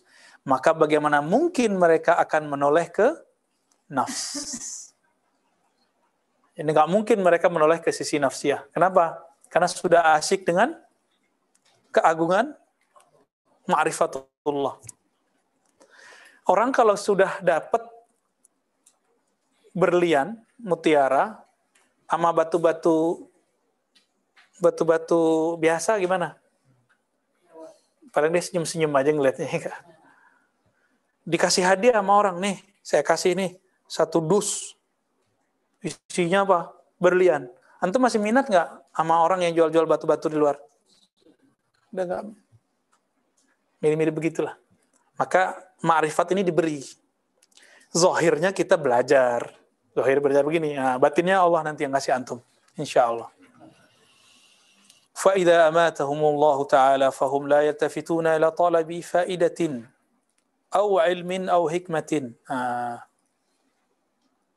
kalau Allah telah matikan jiwa apa nonaktifkan jiwa mereka itu mereka tidak pernah menoleh kepada benefit faedah kan benefit pahala aw ilmin aw hikmatin ya nambah wawasan yang sifatnya uh, ilmu aradiyin tadi ataupun hikmah hatta yakuna huwa alladhi yufiduhum wa yadulluhum sampai Allah lah langsung yang memberi mereka laduni. Nah, jadi emang orang kalau sudah masuk di sini ini kadang-kadang malas ngaji kitab. Kecuali kitabnya yang berkaitan dengan itu. Tapi ada juga yang setan yang masuk, nggak usah ngaji, ilmu lebih tinggi. Nah, jadi kalau ada lebih tinggi, ya itu nggak benar. Setiap kali ada bunyi lebih tinggi, kamu lebih pinter, berarti itu iblis yang ngomong, setan. Jadi marifatnya bukan marifat ilahi, marifatnya syaitani. Tapi misalnya, saya kok kurang minat, terlalu kurang minat ya ngaji fikih perdebatan, bukan berarti saya tidak tidak apa meremehkan nggak saya nggak ngerti itu tapi kok kurang minat ya? Berarti antum makanan rohaninya udah berat tuh. Senangnya mah ngaji ngaji yang begini misalnya gitu. Coba aja ntar ya Nah, maka kita kalau ngaji fikih harus dimulai dengan rohani, ditutup dengan kerohanian. Nah, saran saya bagi yang mampu baca kitab, baca itu. Uh, Al-Mizan Al-Kubra, ya, karya siapa? Imam Syarani. Atau uh, jilid pertama dan kedua dari Al-Futuhat Al-Makiyah. Kalau yang cetakan Darul Kutub atau jilid pertama dari yang Darul Fikr. Itu ada di situ tentang hikmah uh, dari semua ibadah. Jadi orang beribadah itu nggak hanya cari-cari pahala lagi, tapi bagaimana mendekat kepada Allah Subhanahu wa taala. Antum kalau ada orang pengen mendekat kepada kita karena kita ada orang yang pengen mendekat sama kita karena ingin dapat gaji dari kita, dapat duit, dapat benefit. Mana yang mau dijadiin teman? Yang pertama, yang kedua. Nah, itulah yang disebut ahlul mujalasah, temannya Allah. Yang mencintai Allah karena Allah, bukan karena surga. Karena yang punya surga suruh rindu ke surga, kita rindu surga. Kira-kira begitu ya. ولا يلتمسون رياسة ولا ميل الخلق إلى ما جاءوا به حتى لا يصير الالتفات hijaban lahum an khaliqihim. Mereka ini yang yang yang arsyun tadi tidak pernah terobsesi mencari riasah. riasah, riasah sama kepemimpinan. Ini jangan dibayangkan jadi gubernur, jadi mursyid, nggak kebayang sama mereka. Ya, apalagi merebut kemursidan ya. kan sekarang lagi ada kudeta-kudeta kemursidan nih kan. Banyak hari ini nih. Udah, di majelis kita nggak ada kita ngomong begitu. Nggak ada kita ngomong begitu. Yang berhak ya, ayo. Yang enggak, ya sudah. Itu hak dari Allah. Jadi nggak ada. Dan nggak ada urusannya tua muda jadi mursyid. Mau ada bisa muda, bisa tua. Kan itu hak dari Allah. Oh dia sudah sekian tahun, pasti dia mursyid. Belum tentu. Ya. Oh dia masih baru, belum tentu dia mursyid. Belum tentu juga. Ini kan eh, punya Allah Subhanahu wa taala ya. Riasah ini juga juga bisa dapat diartikan ya posisi di kalangan makhluk. Misalnya dianggap kiai, dianggap ustadz. Nah, ini hati-hati nih. Wala mailal khalq. Nah, ini sekarang kan nggak dulu kan nggak ada YouTube. Nggak ada Facebook, nggak ada Twitter, nggak ada IG. Mailal khalq. Nah, cenderung ke makhluk, suka di like, sedih kalau dikritik, sedih kalau di unlike, Hati-hati tuh antum kalau masih begitu stop dulu main main Facebooknya sampai hatinya oke baru main lagi. Stop dulu jangan pasang status sampai kemudian kolbunya stabil baru pasang status. Berarti sebelum pasang status apa yang kita lakukan? Ta'awuz dulu. Ta'awuz itu paling paling paling cepat. Aku berlindung kepada Allah dari setan yang dirajam. Itu paling efektif dah. Udah zikir baru klik jadi nanti kalau ada yang komen nggak enak, ya biasa aja. Allah yahdi, ya, kayak kemarin ya, yang sering nyampe ke Buya Zulfikar itu kan disampaikan gitu. Semoga Allah berhidayahmu. Ya kita amin-aminin aja ya. Uh, wala hatta la yasir al-iltifat hijaban lahum an khaliqim. Sehingga mereka nggak tertarik sama sekali berpaling dari selain Allah Subhanahu wa taala. Wa ba'da hadhil asya bushiru bi fauzil aqibah. Setelah mereka ma- istiqomah di sini, baru mereka dikabarin fauzil aqibah. Ujungnya gimana? Jadi belum tentu orang yang kasyaf hari ini dia selamat. Terus gimana? Yang selamat wa ba'da hazil asya. Di sini ada kalimat istiqomahnya sebenarnya. Ada makna di situ. Setelah mereka istiqomah, tidak berpaling kolbunya kepada selain Allah, baru mereka diberikan kabar gembira di akhir akhirnya nanti mereka akan dijadikan apa makomnya bagaimana ya antum tahu Ibnu Sayyad di zaman Nabi atau Ibnu Sayyid bisa ngelihat aras tapi Nabi menyebutnya Dajjal bayangan Dajjal kira-kira begitu jadi bayangan Dajjal sudah ada yang datang ke Nabi Nabi Ibnu Sayyad Musailamah al-Kazzab itu kasyaf loh tapi kasyaf setan maka dia dapat ayat kan? Itulah ayat-ayat setan pertama yang ada. Sampai kemudian ada ayat setan bukunya ya. فلو لم يكن في قلوب الأولياء إلا حسن الظن بعطاء الله لكان تحقيق ذلك الخبر على قلوبهم فكيف بالفراسة والإلهام والحق والحكمة وروح الجلال وعجائب متوية fi kulubihim. Kalau bukanlah ada di kolbu para wali itu husnuzon. Nah, ini husnuzon ini kan keyakinan yang kuat. Jadi apa itu husnuzon? Al yakin al-qawi. Keyakinan yang kuat itulah husnuzon. Terhadap pemberian Allah, tentulah ya, lakana tahkiku dhalika al-khabar ala kulubihim. ya. Jadi karena husnuzon itulah mereka dapat mengetahui ini benar atau tidak benar, ya. Jika demikian, maka kalau mereka punya firasat, ilham, dapat bisikan, ya, al-hikmah, ruhul jalal, itu gimana? Itu pasti benar. Nah, itulah matuyatun fi kulubihim. Itu terkumpul semua dalam kolbu mereka. Nah, inilah yang disebut kitab. Jadi ilmu-ilmu yang ada dalam kolbu mereka itu disebut dengan kitab. Ya, yang ini kita baca kemarin. Mahwal kitab. Apa kata beliau? Kitab itu adalah kitab Rabbil Alamin fi kulubi khasati. Itu kitab Allah yang ada di kolbu kekasih-kekasihnya. Kekasihnya bisa nabi, bisa wali. Jadi setiap nabi itu punya kitab di kolbunya. Di luar kitab yang diturunkan Jibril. Itu kitab tasyri. Yang ini kitab apa? Kitab ma'rifat. Dengan itulah Nabi berkalam jadi hadis, jadi ilmu tauhid. Ya.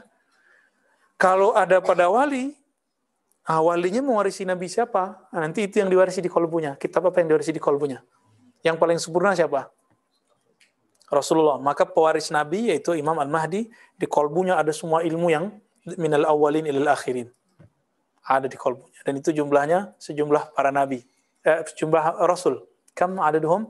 300 13 kitab. Wallahu taala alam ya. Fakulluha muhaqqaqun musaddaqu fakulluha muhaqqaqun wa musaddaqu hadzal khabar atau muhaqqikun wa musaddiqu hadzal khabar. ثم سقينا تلقي الخبر في القلب فكيف يمكنه الولي رده خبر البشرى jadi karena ini dari Allah masuk ke dalam kolbu bentuknya kabar gembira bagaimana mungkin seorang wali bisa me menolaknya kira-kira seperti itu ya. Ya dua halaman dong udah udah jam 6 ada pertanyaan nggak? Ya Fadal Ustaz Eka. Terkait dengan eh, tadi bahwa seorang itu bisa saja eh, dia eh, bisa kasyaf tapi tidak berhasil di akhir ayat Hmm. dan eh, itu juga mana ada poin bahwa kalau tertinggi itu istiqomah. Ya. Kalau ada kasus di mana orang istiqomah tapi tidak kasyaf, apakah itu eh, menjadi dalam konteks makom wilayah akan lebih tinggi dibanding Hmm. ujian orang istiqomah adalah nyari-nyari kasyaf. Jadi pertanyaannya nih, kalau tadi ada orang kasyaf nggak istiqomah, sekarang dibalik. Ada nggak orang istiqomah nggak kasyaf? Iya benar. Ada orang yang merasa dirinya istiqomah, nyari kasyaf. Maka dia abdul kasyaf. Dia hamba kasyaf. Nggak usah dikari kasyaf. Ah, ciri-cirinya apa? Itu di sininya, fikrohnya. Itu sebabnya kita zikir lataif nembak ini. Diajak dia zikir. Otak kita diajak zikir sehingga mengalir ke semua sel otak kita. Jadi dia kalau dia nggak mikir macam-macam lagi. Nah, di situ ada kepasrahan. Jadi orang kalau benar nih zikir otaknya, dia bisa fokus titik khusyuk di situ. Jadi saya kalau nggak belajar khusyuk nggak perlu pakai teori-teori harus sholat di tengah hutan, harus sholat dengan suara gemercik air itu melebay ya ya, norak. Kata teman saya itu norak. Ya, eh, kita nggak bilang norak lah ya. Tapi itu terlalu biasa. Itu khusyuk apa itu yang begitu? Berarti khusyuknya dari X dong. Faktor X. Emang kalau nggak ada gemercik air, antum nggak khusyuk? Ya. Kalau nggak malam hari nggak khusyuk. Kalau nggak ada suara-suara jangkrik nggak khusyuk. ya. Khusyuk bukan dari situ kan? Walaupun hadisnya lemah, tapi kan Nabi mengatakan, kalau orang ini yang lagi main-main jenggot itu, khusyuk, kolbunya, tentu khusyuk fisiknya. Berarti khusyuk dari mana? Dari kolbu. Nah, jadi bagaimana dengan orang yang istiqomah tapi tidak kasyaf? Nah, kita ambil kalam Ibnu Athaillah Sakadari. La taturki dzikra. Masih ingat itu kalimat? Jangan kamu tinggalkan zikir karena kamu tidak merasa hadir kolbunya nggak connect. Udah zikir aja terus. Kenapa? Siapa tahu nanti kalau kamu istiqomah, kamu lupa dengan kasyaf. Maka Allah angkat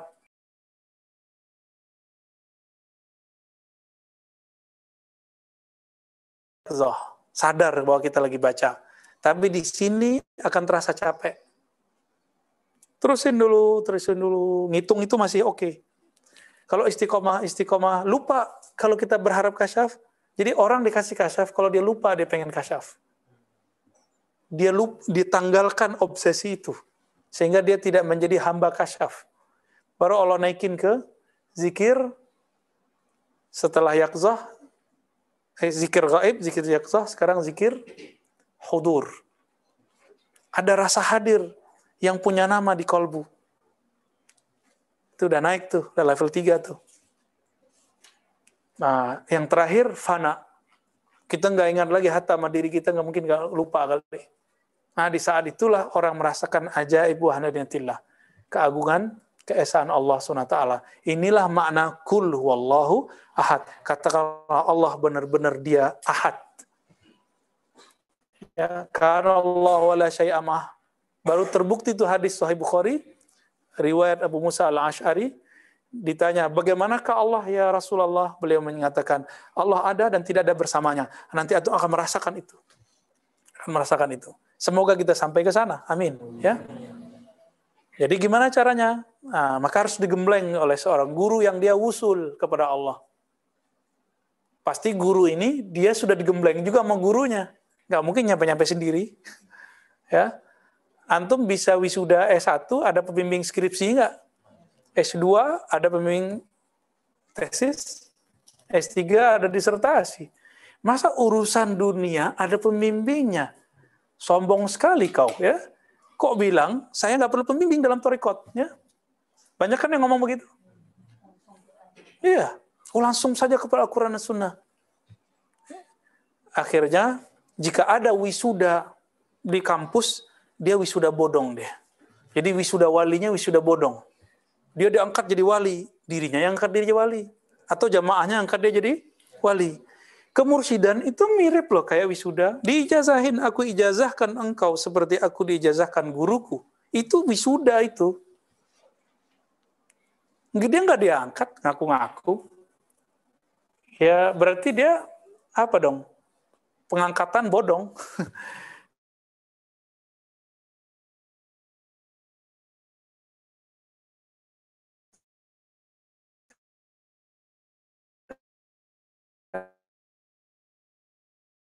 di belakang uh, sini ya. Wisuda wisuda bodong kan kemarin beberapa tahun yang lalu ada sampai ke sana. Jadi wajib punya guru. Guru ini bisa dikasih ini bisa enggak. Ini dikasih zikir ini enggak. Ini ngaji aja deh. Nah, yang paling bagus itu ngaji. Ngaji paling bagus karena dia marifat ruhnya langsung dan itulah jalan pintas. Torikot itu kan berlatih dulu motor, motor, motor, motor, motor, motor, motor. Kalau ruh langsung kepada Allah Subhanahu wa taala. Nah, ya semoga kita bisa uh, ke sana lah. Amin ya rabbal alamin. Gitu, Sadeka ya.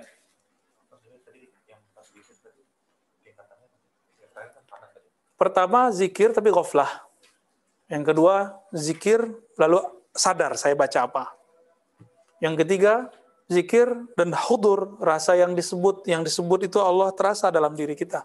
Bukan berarti Allah masuk ke dalam diri, bukan. Ya, terasa Allah memandang.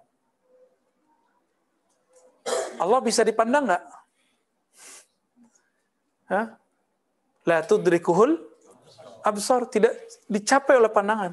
Tapi Nabi ngomong, anta abudallah ka'anna katara. Engkau ibadah seakan melihatnya. Lalu di hari kiamat Nabi mengatakan, Setarauna rabbakum, kamu akan memandang Rabbmu. Ini pandang apa ini? Maka kita memandang karena kita diizinkan memandang. Jadi kita diberi pandangan. Bukan kita yang ngelihat kita dipinjemin matanya, digantilah basor kita menjadi basornya. Maka dia melihat dirinya, bukan kita yang melihat dia. Ya, Allahumma salli ala Sayyidina Dalilnya apa? Dalilnya hadis Imam Bukhari itu. Kuntu sama'ahu alladhi yasma'u. Yang mendengar itu sudah samaku. Yang yubsir itu sudah basorku. Yang melihat itu sudah penglihatanku. Berarti kalau dia yang mendengar, dia yang melihat, berarti dia melihat dia. huwa huwa. Huwa yara nafsahu. Kalau kita juga yang bilang aku bertauhid, saya melihat Allah, ya itu berarti masih ada sisi akunya di situ. Belum itu, masih belum usul yang kamal. Itu sebabnya ketika para ulama dulu itu nggak tahan asik masuknya di alam ini, yang disebut ahud, yang paling ujung itu. Di situlah berkalam Abu Yazid Subhani. Karena nggak ada lagi Abu Yazid. Maksudnya aku. Jadi lidahnya Abu Yazid dipinjam oleh Allah. Karena dia berkalam bukan dengan kalamnya lagi, tapi dengan kalam Allah. Itu maknanya. Maka antum mau kafirkan Abu Yazid nggak? Justru Abu Yazid kalau di tahapan ini ngomong subhanak, dia jadi musyrik. Dua, ada aku dan engkau. Di tahapan itulah ya. Ketika Abu Yazid kembali menjadi manusia normal, dia nggak boleh ngomong subhani, maksudnya aku. Dia kembali ngomong subha, subhanallah. Gitu ya. Nah, ini ini sebenarnya makna asli dari kalam-kalam sufi itu yang disalahfahami oleh para hakidin au jahilin, ya. orang yang iri ataupun yang tidak mengerti hakikat mereka. Itu ahud tadi. Syekh Siti Jenar sama, sama, persis. Halaj begitu juga. Karena Ghazali faham, Ghazali mengatakan, seandainya aku kodinya, aku akan bebaskan mereka. Bebaskan Halaj. Tapi kan beliau hidupnya belakangan, ya kan? Al-Halad wafat dan di, di di apa? Dipancung tahun 309. Sedangkan Imam Ghazali wafat tahun 505. Jadi nggak ketemu. Jadi munzu zaman ini yang saya ulang-ulang teman-teman. Sufi mazlum. Sufi itu dari dulu dizolimi, dizolimi, dizolimi. Terus antum mau diem. Nggak boleh. Kita kalau udah tahu ilmu ini kita nggak boleh diem. Kita kalau diem, syaitan akhras. Setan yang membisu. Ya, kita nggak mau ya. Maka kita ambil resiko. Dizindikkan orang. Kita ambil resiko. Dianggap sesat sama orang. Dianggap subhan sama orang. Nggak ada urusan. ya Karena ruh kita sudah merindukan Allah. Mau orang bilang apa, urusan mereka ya. Lana khawful Ini yang sedang kita latih. Tidak takut hujatan orang-orang yang menghujat dari kalangan yang jahil ataupun yang iri. Tapi kalau yang memahari kita guru kita baru kita takut. Orang alim yang mengenal ilmu ini negur kita baru kita insaf. Ya, makanya saya tanya ke antum, kalau ada yang salah tolong ditegur. kalau ada yang salah. Kalau nggak ada ya kita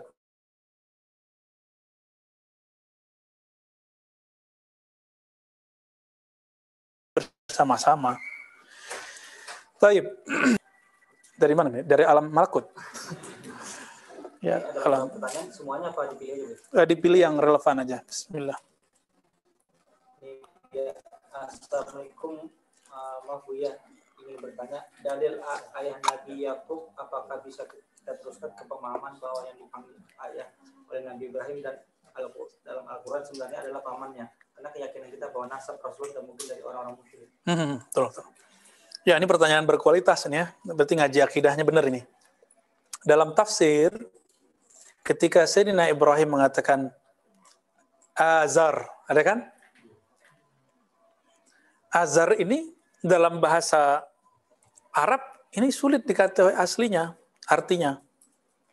Eh, dan ditambah dengan benturan fakta sejarah bahwa ayahanda Sayyidina Ibrahim namanya bukan Azar.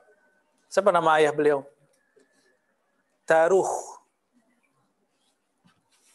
Taruh. Dan itu hampir sama dengan eh, berita yang kita dapatkan dari para pengkaji Bible. Ya, Bible kan Israeliat berarti ya. Nabi mengatakan hadis wan Bani Israel fala tusaddiquhum wa la tukadzihum. Kamu boleh cerita tentang Bani Israel tapi jangan langsung terima, jangan langsung tolak. Yang gitu.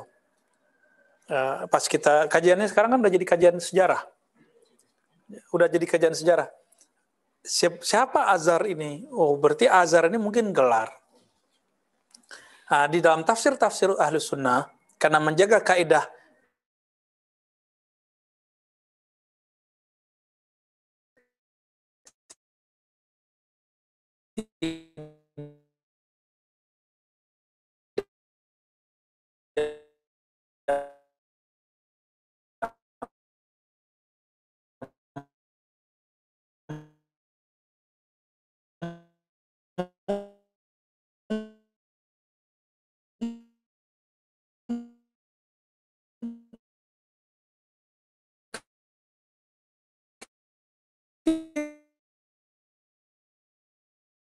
Nabi adalah musyrik.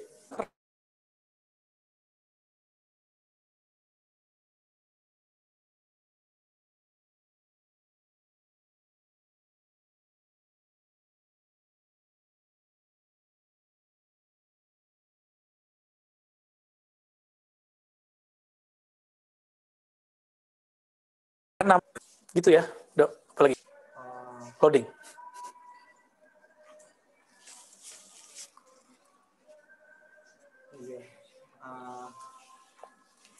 Buya menanyakan dua pertanyaan. Hmm. Kalau sudah di makam wali kok bisa tenggelam dalam zikir sampai nangis-nangis? Padahal mereka jauh dari masjid apa yang ditangisi dia?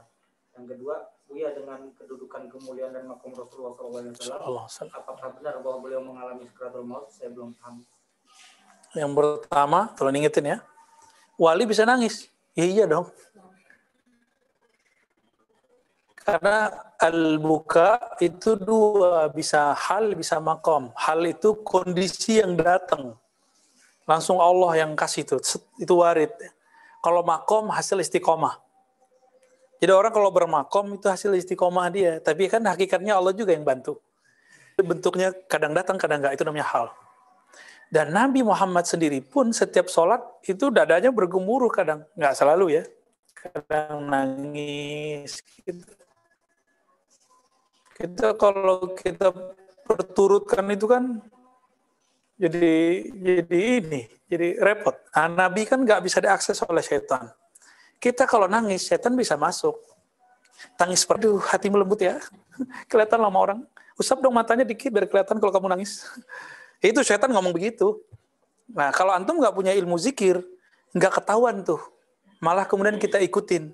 Kita kira itu ilham, padahal itu bukan ilham. Ini yang sering saya sebut berulang-ulang, bahwa nangis itu lebih dari sembilan macam, semuanya ria, wasum'ah, kecuali satu. Tangis karena Allah. Nah, Nabi Muhammad kalau cerita tentang uh, kudsiyah arsyah ya nangis mulu beliau. Wali bukan berarti nggak nangis-nangis, ya bisa nangis dia, kan perintah. Ya, bacalah Quran dan menangislah. Itu bagian. Orang pura-pura nangisnya dapat syafaat ya kan? Fa'ilam tabku fatabaku. Jika kamu tidak mampu nangis, maka berpura-pura nangislah. itu di, disebutkan di terjemahan pura-pura nangis. Itu dapat syafaat loh. Berusaha gitu kayak mau nangis. Padahal matanya yang kemudian dikasih cabe ya. Taib. Uh, jadi wali bisa nangis.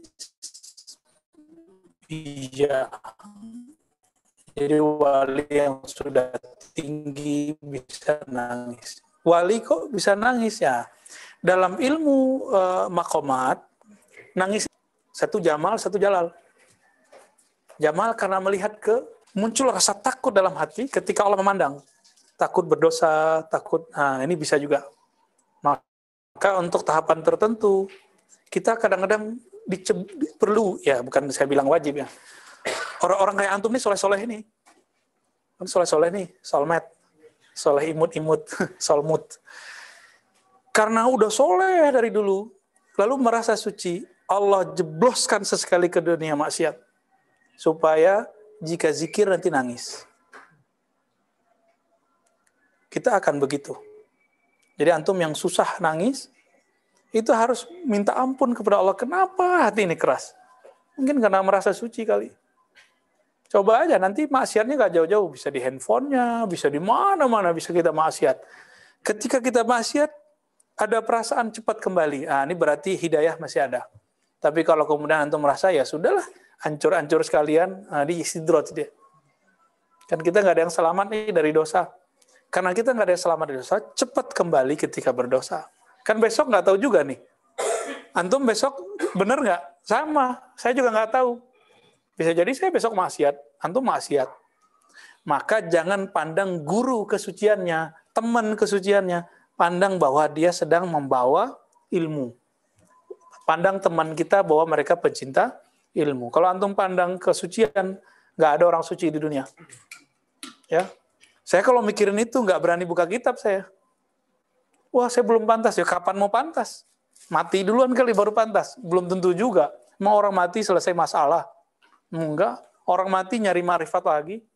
Mumpung masih di sini, kita buka kita marifat. Jadi, Inilah alasannya kenapa kita masih buka kitab. Kalau saya mau kan bisa aja pakai ilham. Tapi kan nanti susah memverifikasinya. Ini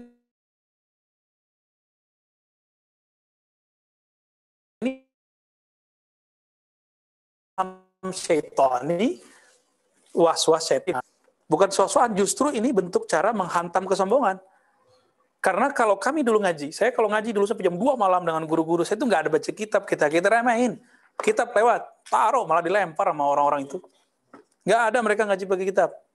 Malah diejek. Ah, hari gini masih berkitab. Antum punya kitab di kolbu malah digituin. Ah, kita nggak mau ngomong begitu. Kita siapa? Ya, emang kita bisa mengenal ini kitab setan apa kitab?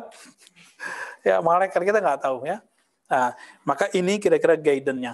Jadi biar antum nanti kalau ada bisik-bisikan langsung cut. Wah ini gak bener nih, ini setan, tinggalin. Ya, Taib. Yang kedua tadi apa?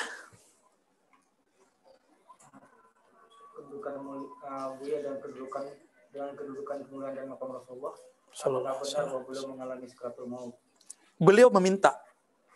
Jadi Nabi itu meminta dapat sakaratul maut.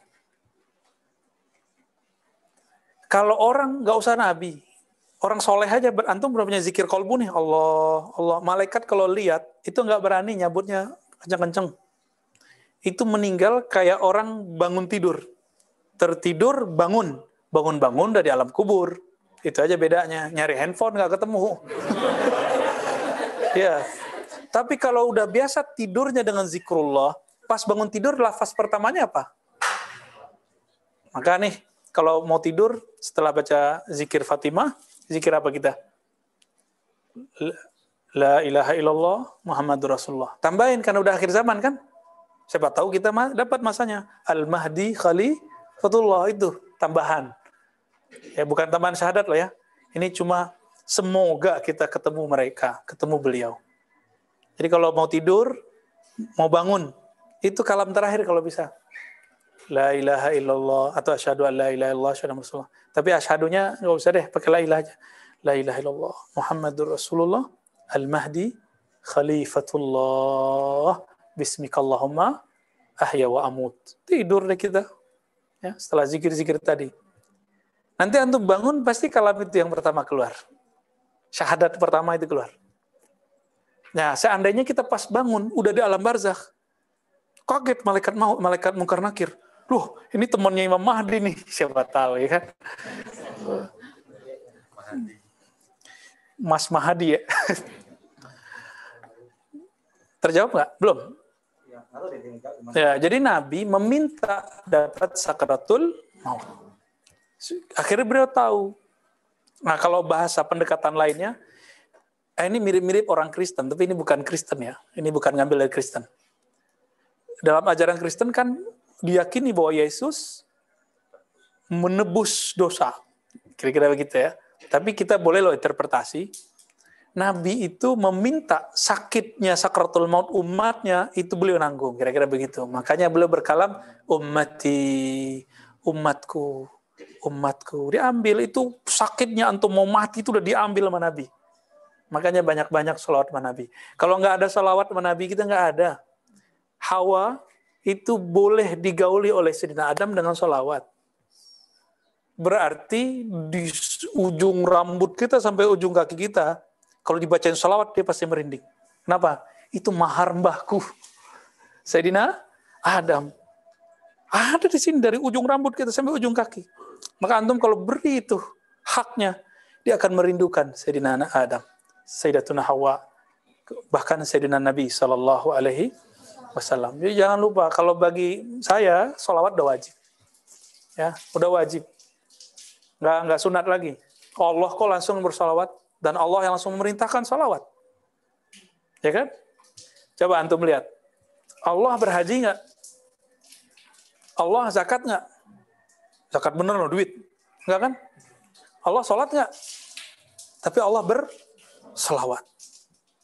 Berarti salawat itu adalah ibadah azali. Ibadah azali itu. Dan orang yang bersalawat, maka ruhnya tua. Ruhnya langsung dewasa. Apalagi kalau dia mengenal siapa yang dia salawatin.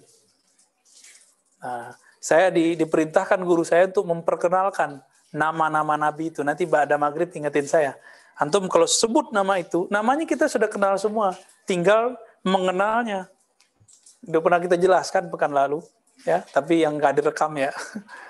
ya nama-nama beliau. Kalau kita menyebut nama itu dalam salawat, itu sama kayak salawat azaliyah.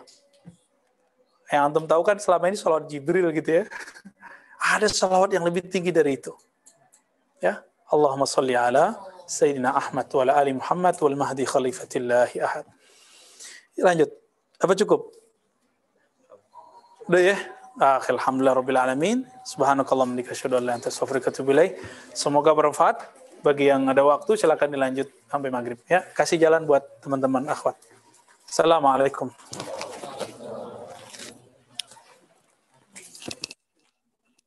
Ya, kasih agak maju-maju.